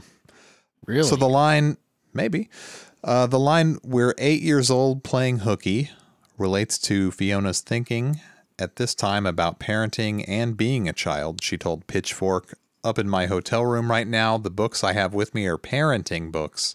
I had one about facial expressions and what they mean with babies that I gave to David Blaine's wife, Alizée." This book I have upstairs is called Raising Happiness. I don't want a kid at all, but I do like reverse engineering myself, managing and parenting myself. Well, that's a fascinating thing to think on. what a wild ass thing, but interesting. Um, the sounds on this track are uh, Fiona, uh, she says, at my desk with a pair of scissors, a tin full of burnt cedar sachets, and a plastic cup. I was hitting everything with scissors, and the cedar was flying all over the place. I wouldn't have guessed that that's what it was at all, but uh, yeah, I can definitely hear it, Sa- it now. um, listening to it carefully. What are what the what sachets? I don't know. What's no it? clue. Damn I it. have no clue what I'm that just is. reading what Josh sent me. I'm Th- sorry, this is I just have a no clue what quote. a cedar shack- it's a quote is. quote from an interview. I, I'm guessing pieces of burnt burnt cedar shavings. Okay. Um, I I call it I call it I call it the the kitchen sink style of drums. Um, which is just kind of like throw it all in there, and I think that that plus the stand up bass, which kind of sounds like a walk on the wild side bass to me. uh, make a really awesome drum and bass combo for the bed of this song. Um, and I think this is a great, just a great penultimate song. And it's one of the one of the the long tradition of of a, uh, a kind of a climax of an album on the penultimate track, plus a stinger type track as the last track, and we'll we'll get into that. But lines like uh, "My scars were were reflecting the mist in your headlights, I look like a neon zebra shaking rain off her stripes. Um, that's some really striking shit. Like the very first time I heard it, I was like, wow. Um, and when it when it gets to the chorus chords, just like those first two chords, even when she lays them down, I think I think it's perfect when it gets to that, and it's a great a great change from from verse to chorus there. I, love that the percussion is is so dense by the time it gets to the chorus. This is maybe the most full that the album sounds uh, on an album that doesn't sound all that full. That sounds very minimal because there's so much layering, so much activity here. The song's very full of life. I love that a, a wild industrial beat, I guess it's her banging on the stuff on her desk, is kind of rides us out for the end of the song. And for me, this this is in the in the in a contender for for top track of the album album for sure. Like, is Fiona trying to kick it in the in the beginning? It's almost sounded like Q-Tip was going to come in with some bars. Uh, I think I can, you know, obviously walk on the wild side here, but uh, yeah, it almost sounds like uh, we could use that as a, a hip hop sample. But uh, yeah, more homemade percussion. I think it sounds good, actually. Uh, I can totally respect that. Uh, this is a little bit more musical and memorable for me. This is one of the the first tracks that I kind of latched onto when I did a listen through. Um, I feel like it's the first song on the album that's extending its hand to me. I I love the not letting the bastards get you down part. Yeah. But yeah, I I think this is uh, on the upper tier, upper scope, or whatever you want to say of the album. That kind of surprises me because I, I actually thought you would not like this one, Logan. I don't know. I didn't like this one very much. Uh, What? Yeah, I don't know. It, it, you, said you the some of the noises were some things that bothered you earlier. I wasn't bothered by the noises earlier. This was the one where the noises started to bother me a little bit. it just was, sounded so like I don't know. There was something about it. It was like stomp or something. You know. Um, the line that really throws me in this one is the line about UFC rookie.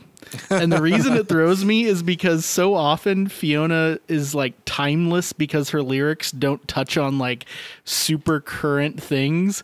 But like some reason touching on UFC just like throws me because I can't imagine Fiona Apple being into like, you know, that Big kind of fight thing. fan. yeah, and it just it it like immediately is I'm like, whoa, wait a second, did Fiona make a reference to something that's super current? That just although you There's got to be a story behind that UFC's one. probably just- been around for like 35 years, so I, I'm I'm probably uh, out of touch here, but yeah.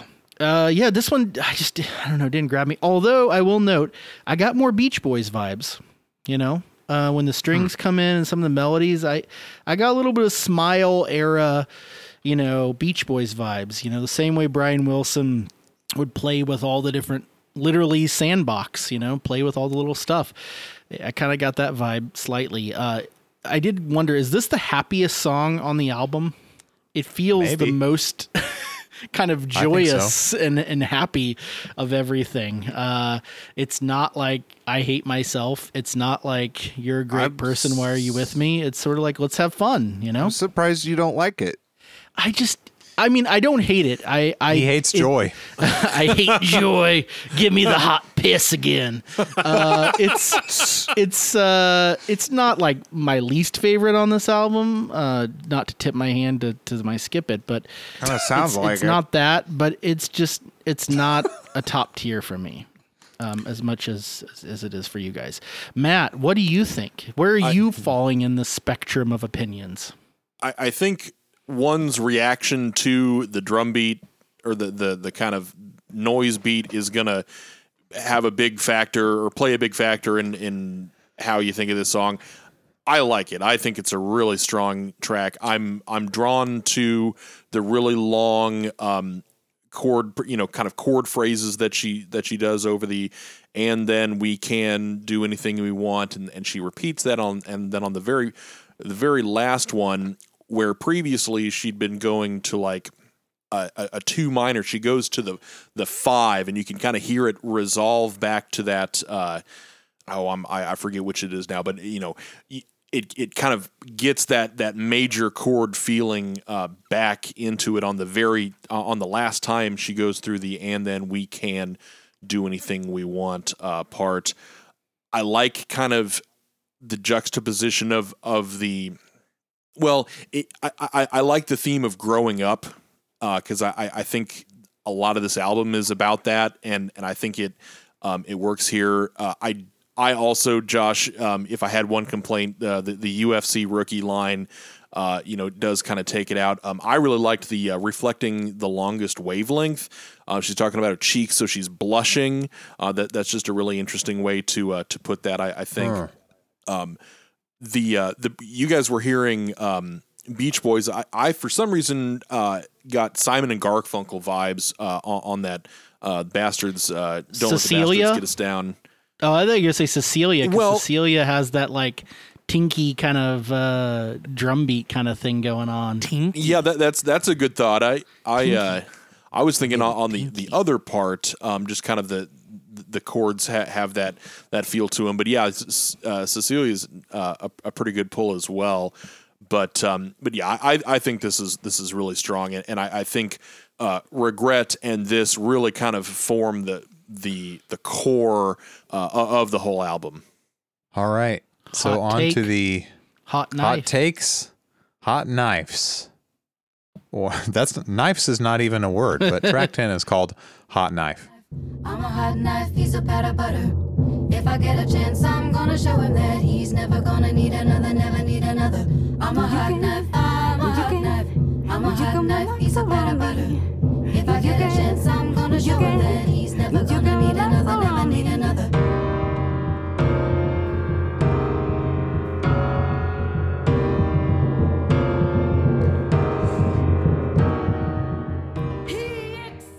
Apple said the roots of this song come from two places a Bach concert she saw in New York and the Supremes song, Where Did Our Love Go? Uh, Drayton and Fiona play the timpani first. He then told her, You need to say something on the piano. So she laid the piano line down that, that comes in later in the song.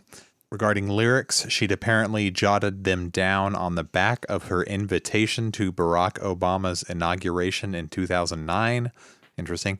While watching a David Attenborough documentary on nature. Okay. For the vocals, so her sister joins her again. I don't think she did that since Title. Oh, Uh, so Maude Maggart is the one doing those high harmonies. Um, blood harmony. There we uh, love that. Uh, there was no there was no auto tuning or looping. Instead, they okay. Th- this this is wild to me and hard to even believe. They apparently stood face to face, her and her sister, at one microphone for hours while they sang the lines in harmony. Fiona would call this the most intimate moment of our lives together. Damn. Uh, I'd like to know how technically that works. standing standing face to face, where they where they sing directly into one omnidirectional mic. That's that's the kind of stuff that interests me. But then, yeah, there's the whole emotional. Now who's a nerd?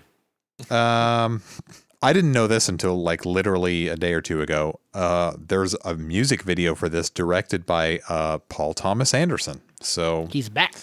uh, he he's he's back in her life, just like Da- uh, Dave Blaine. Uh, Maude is in the video. It starts out with uh, it's, it's literal. She's playing the timpani. Uh, the song's only percussion, other than the few piano hits. I think it's a pretty cool video, uh, even though it's just extremely minimal shots of like them singing into each other's faces, and the the frame is all split up. It has a really cool look to me. It's a weird track, as I as I said early on. It's an interesting coda type song to the album. So following that that great penultimate track, anything we want. This is almost like a stinger or coda on the end. It sounds kind of it sounds raw and primal with that timpani banging throughout the whole thing. It sounds like a chant. And there's there's like nothing other than vocal and timpani and, and then a few chords banged out. It's interesting how there's like I, uh, the vocal round round singing, like that that technique um, where the lines are overlapping. It sounds like it could be some weird old standard or something, but it's not. Um, it's just a very simple formula. Very, it's like just a few lyrics repeated over and over and over. Um, I, I- don't know if we ever named it before, but I call I'm going to call it the Apple Flutter, which is the very fast vibrato she does with her voice. Eh, For instance, when she says the word "I'm," going into "I'm a hot knife," she does that. I can't begin to do it, but the very fast vocal flutter on the vibrato. Uh, always impressive how much control she has over it. The song's got a hypnotic quality. It's weird, but hypnotic. It's a weird closing thing. Um, and I, I think I like having the extra track that we're going to talk about as a closer, but um, Yeah, technically this this closes the album out. Um, Yeah, so it it's does. The final track. Um, it did, did on the vinyl. Yeah. Yeah. Uh, I'm I'm intrigued to see everyone's thoughts on this one because this is one where it sounds so completely different than the rest of the album, but I also can see how it's of a piece of the album. Like it's it's very percussive focused, which is what Yeah. the kind of sound of this album is. But it just it's it's different. Um, it's almost like the role of a drum and a piano are flipped here. The drums are the main instrument, and the piano is accompanying it. Um, but the real star is the vocals. I mean, as you discussed, like that is what is the kind of thing you remember about this song. And I really enjoy the vocals for the most part. The harmony, I noticed, were recorded very kind of close and I don't know if dry is the right word. Whereas, like, he, when she says the line, he excites me, there's like a slight room echo to it. Um, We are back, by the way, to the piano chord thing, the sparse four chord kind of thing that she does. Uh, my only real complaint about this one is, man, does she drive this into your goddamn skull? Uh, by the end Yeah. of the song, you're like, how many times are they going to say this?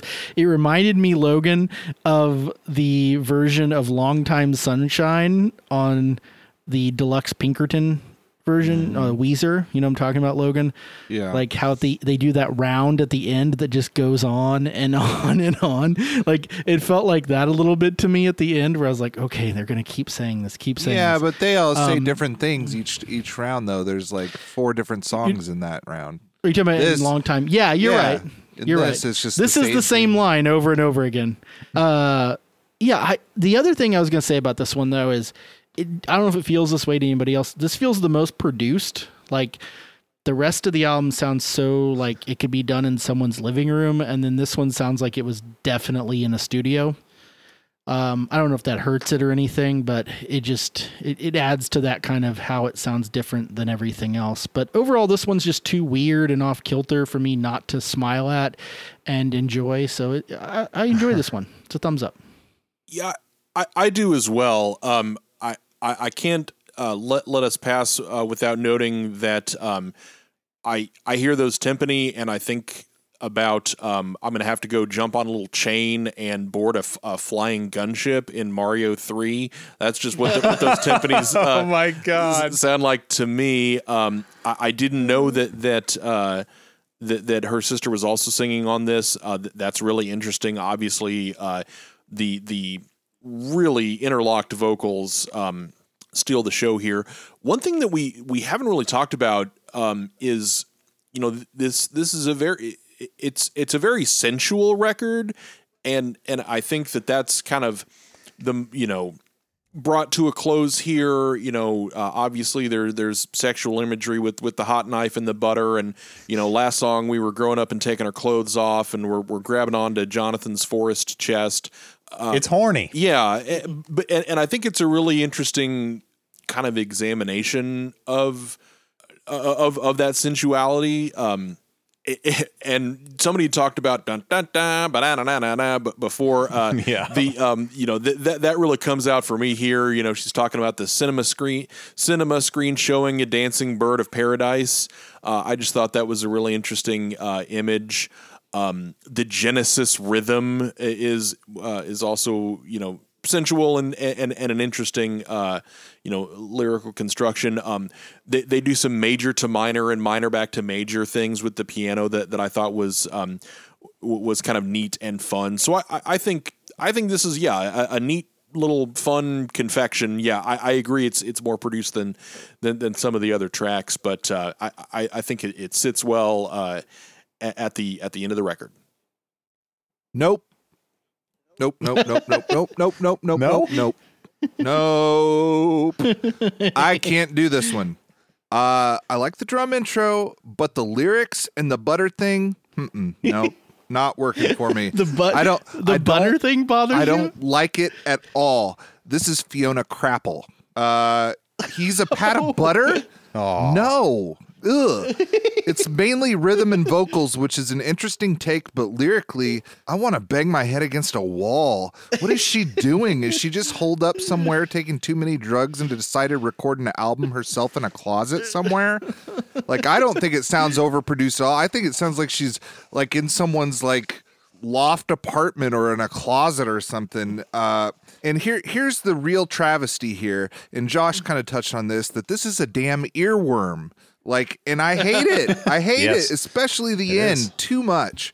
Ugh, gross. Uh, worst Fiona song thus far. Two thumbs down. Really? Whoa. I hate this song. This is ugh. More than Logan is anything on more than paper bag. You didn't like paper bag either. I didn't like call. Extraordinary Machine. This is worse than that. Yeah, that one. The, this one is, is so much weirder than everything. It's So, very like, See how Very well, it's just than the the else she's done. whole the pat of butter and the knife thing. It, it ugh, ugh, I just don't like it. I don't, It bothers you. it does. is it is it too too horny? Is that it? I wasn't even thinking about that. I mean, I it crossed my mind at one point, but it's like I don't even care about that. Like I can't even. It's just gross. Like I don't like how it's repeated, and it's just too weird and goofy for me, and I just can't do it. It's just off-putting. He's lactose intolerant. He doesn't Ugh. like the pat of I never want to hear that song again. Um, well, if it means anything, I I I expected this song to be completely polarizing. well, But we got one Um, more. That's you the end of the album. but So- there's one more.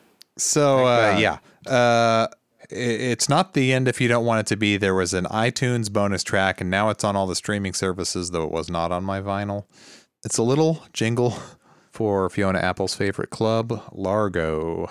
Largo, Largo, Largo, went over the rainbows too far. Go to Largo, to Largo, to Largo.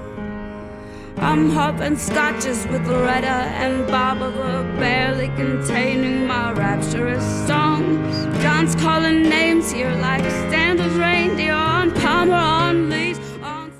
So the song is about the one place she didn't mind going during this time period, uh, Club Largo in Los Angeles. Um, there's a lot of names thrown out here, obviously. Um, we have stories behind some of them. Ellen uh, was a former bartender of the Fairfax incarnation of Largo. I guess there are multiple locations It of the moved, place. I don't know. I think. Yeah. Okay. I uh, I've never been there. Um, I just hear people talk about it. They won't shut up about it. In fact, everything's everything's Largo with these uh, with these LA types. Anyway, Mark. Okay, she says Flanagan. That's Mark Flanagan, the owner of Largo. She says Guillermo. Maybe that's the door guy. I'm not sure. She says John is on. That's obviously Jon Brion. He has a Friday night residency there. As far as I can tell, he still has a Friday night residency at Largo. Not really sure if that's changed in, in recent times. Uh, Palmer's apparently Amanda Palmer of the Dresden Dolls. That was on Genius. Um, Sara and Sean are the Watkins siblings of Nickel Creek and the Watkins Family Hour. Lee, I, I, I forget how she says it now. Lees or Lies is uh, Greg Leisz, who we talked about earlier, the studio musician who does the great lap steel on the first couple albums, I think. Uh, so the piano is extremely saloony, which is the most appropriate sound I think you could have for a jingle about a bar. Um, so it's got like dark verses and then into very light, light sounding choruses, which is a nice little jaunty structure for a jingle. Like that traditional commercial. Are you feeling down? well, go to Largo. Um, and I can't get over the simple.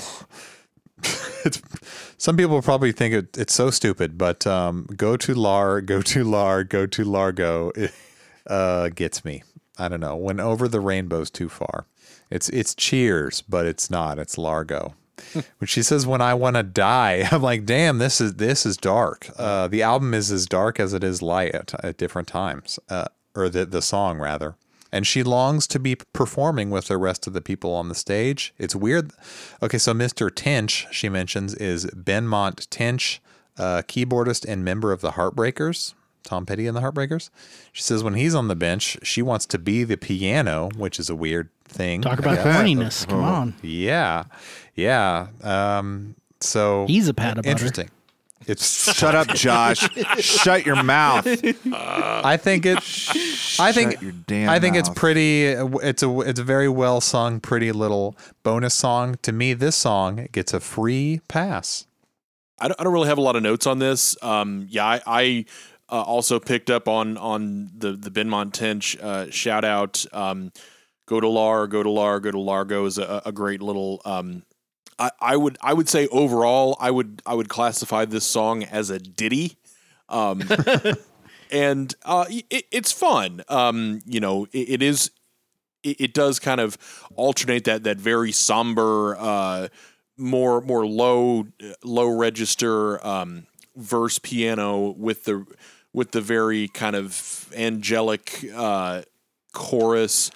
Um, I I think it works. I you know I I'm I would be interested to know the thought process behind whether or not to include it on the album, uh, or, or why it was just a um, just a uh, an iTunes bonus track. But um, but I, I'm glad to listen to it either way.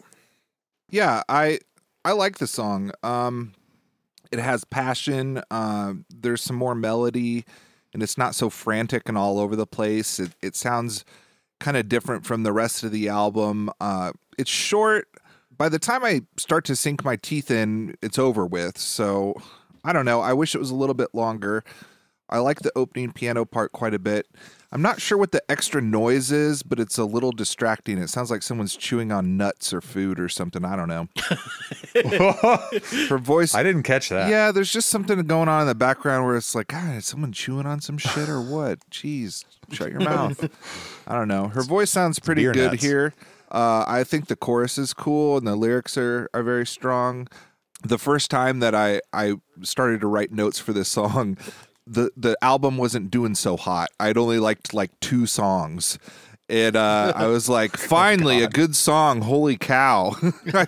I said, I feel like I could have sum- summed up this whole album into this song. Uh, but I don't feel that way anymore. Uh, I've, I've changed my, my thoughts quite a bit. So, uh, yeah, I like this track. Yeah, I, I enjoy this one as well. Uh, I don't have a ton to, to add to it. I think Matt Diddy kind of sums it up. But I will say, well, and this is one thing nobody, do you guys think it would fit on the out? Like, because I'm not sure it would fit on this album. Like, Only only as a stinger. yeah, it, it, I'm I guess it is it of the same. Yeah, I guess it, it is of the same time period. It just, I don't know. It feels a little different. I guess it doesn't have as much like percussive random noises happening as the rest of the album, except for somebody chewing nuts in the in the background. Um, the biggest thing with this one is I put it has warmth to it. Like you can feel the. I've never been to Largo, but you get the warmth of that that idea of like this is a safe place for her. She feels like, and It's the Cheers theme song. It gives you that same feeling in your belly. do-do-do-do-do. Yeah, it, it's it's just it's it's warm and it, it's loving and and I appreciate that for sure.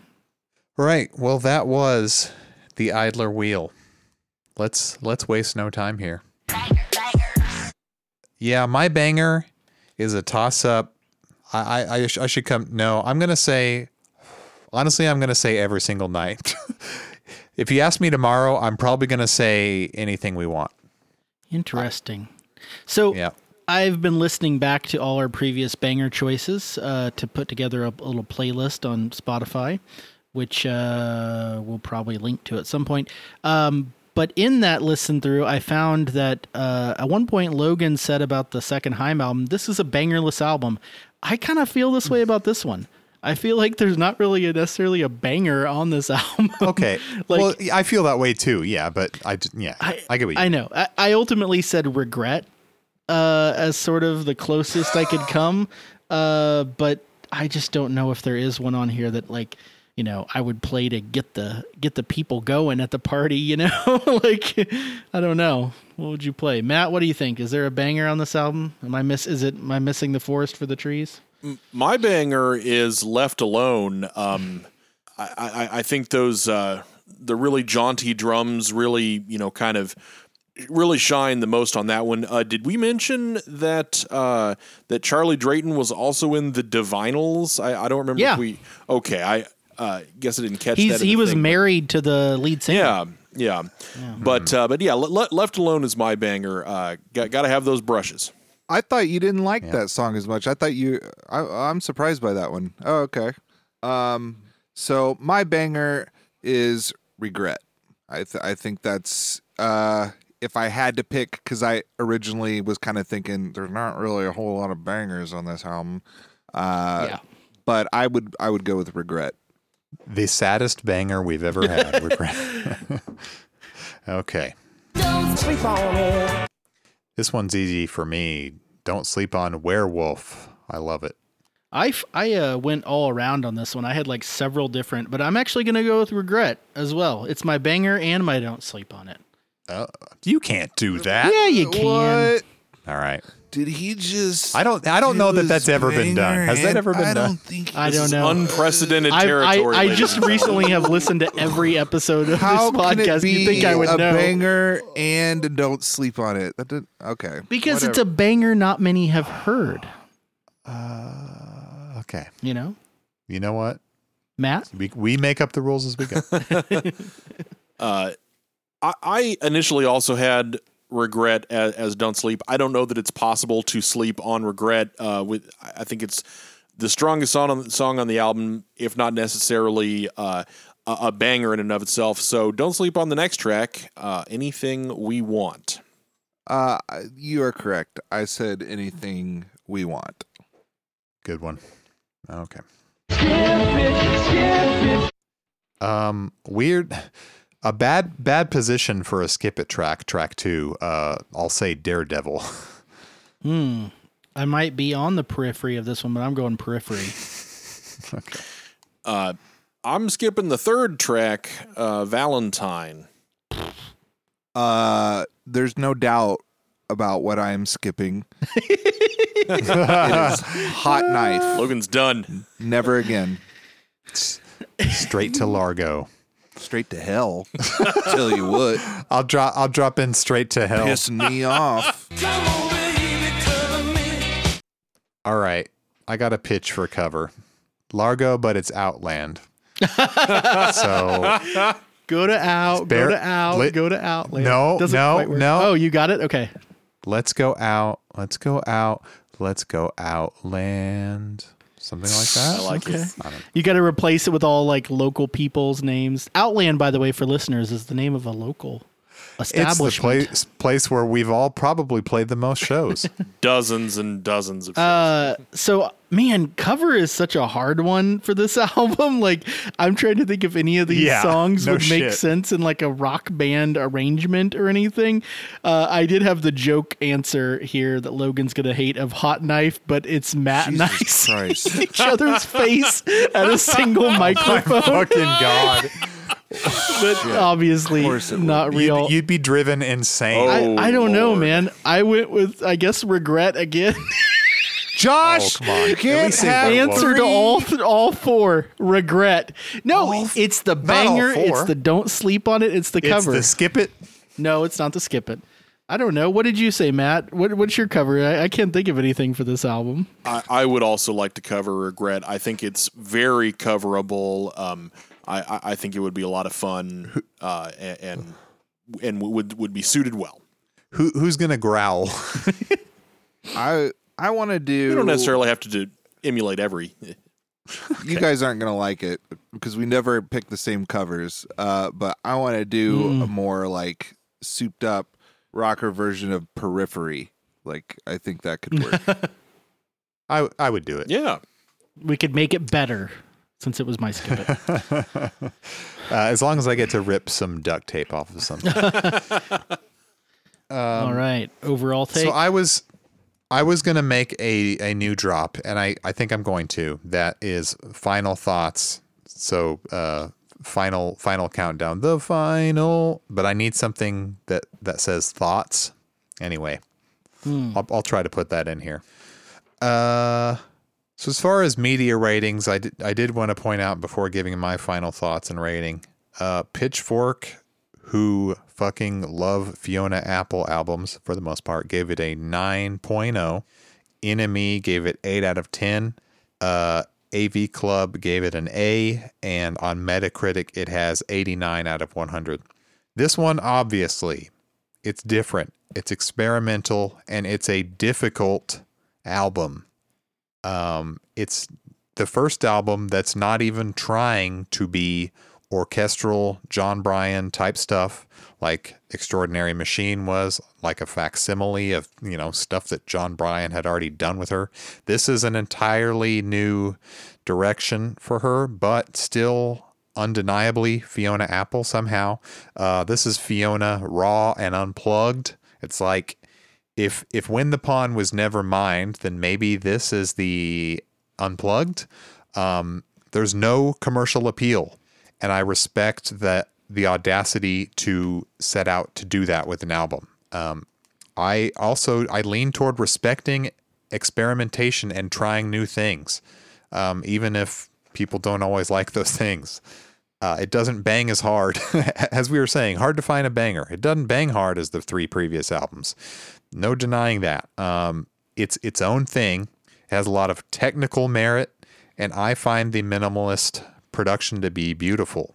Um, and I, th- I think it's good to get away from the big sounds and all the production of contemporary music. Um, it's a nice little 10 song escape to me. Um, and I think it's a good record to listen to top to bottom, uh, you know, without any real club bangers that you're going to e- extract for your playlists. You might as well just listen to it as an album. Uh, it's not the most exciting thing I've ever heard, but I do have a lot of respect for the, this beautifully and simply made album. So, uh, my final rating, uh, my rating scale now Logan's going to hate. My final rating is four out of five hot knives. And it, it's quite a different four from the four that I gave When the Pawn, but somehow it is a four nonetheless. So I, I think I'm have a similar read on this one, Blake, to you. I, I put that you have to appreciate that it sounds nothing like a previous album of hers. Like, I, I like artists that do that. Every album, Radiohead does that. You know, every album is a different thing, uh, and and it's hard sometimes for that for fans because you get the album and you're like, okay, it's going to sound like the last one, and then it sounds something completely different. But then over time, you maybe get used to that. Of course, then you change on the next album. Um, so I, I, like that. I appreciate that. I, I also noted that it's funny that Epic apparently didn't have a big problem with this one, whereas the story is they had a big problem with Extraordinary Machine. Extraordinary Machine yeah. is like maybe more palatable than anything she had done, maybe other than Tidal. Um, I just find that interesting. Uh, this is not the album I would hand to someone if they had never heard Fiona Apple. This is like the last one you listen to. I feel like, you know, if yeah. this is the advanced, advanced course Fiona Apple, if you go through everything else and you're like, I still want more, this is the one to listen to. Uh, so I don't know. I, I think I didn't like it as much as When the Pawn or Extraordinary Machine.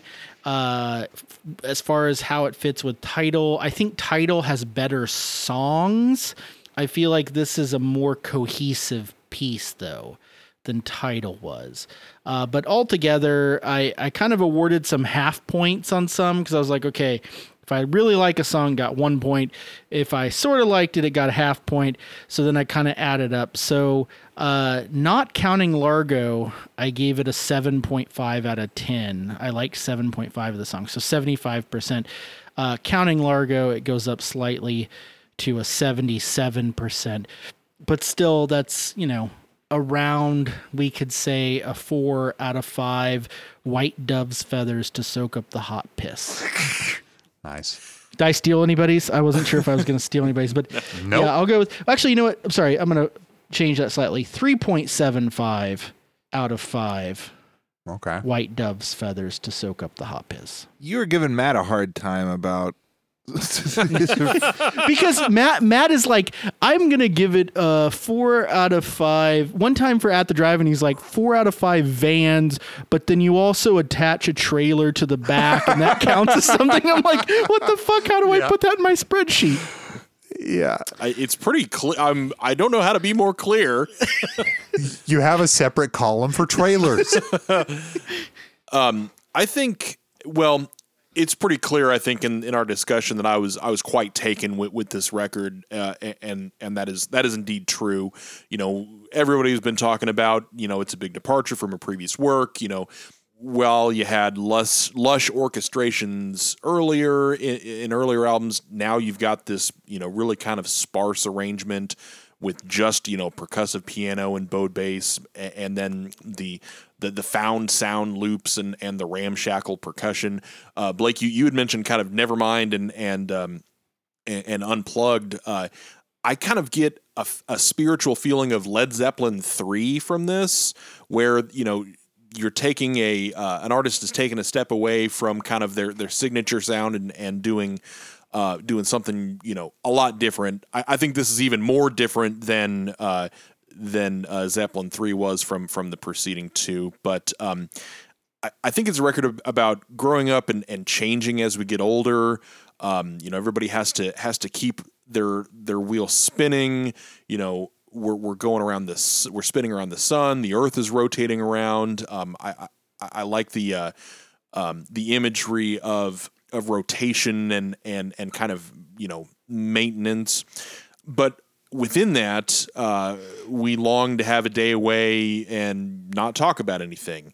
And you know th- that spinning motion uh, can also, ca- you know, cast things away or, or deflect things that that, that, it, that it comes into contact with. Um, I think it's her her most whimsical and, and intimate work to date.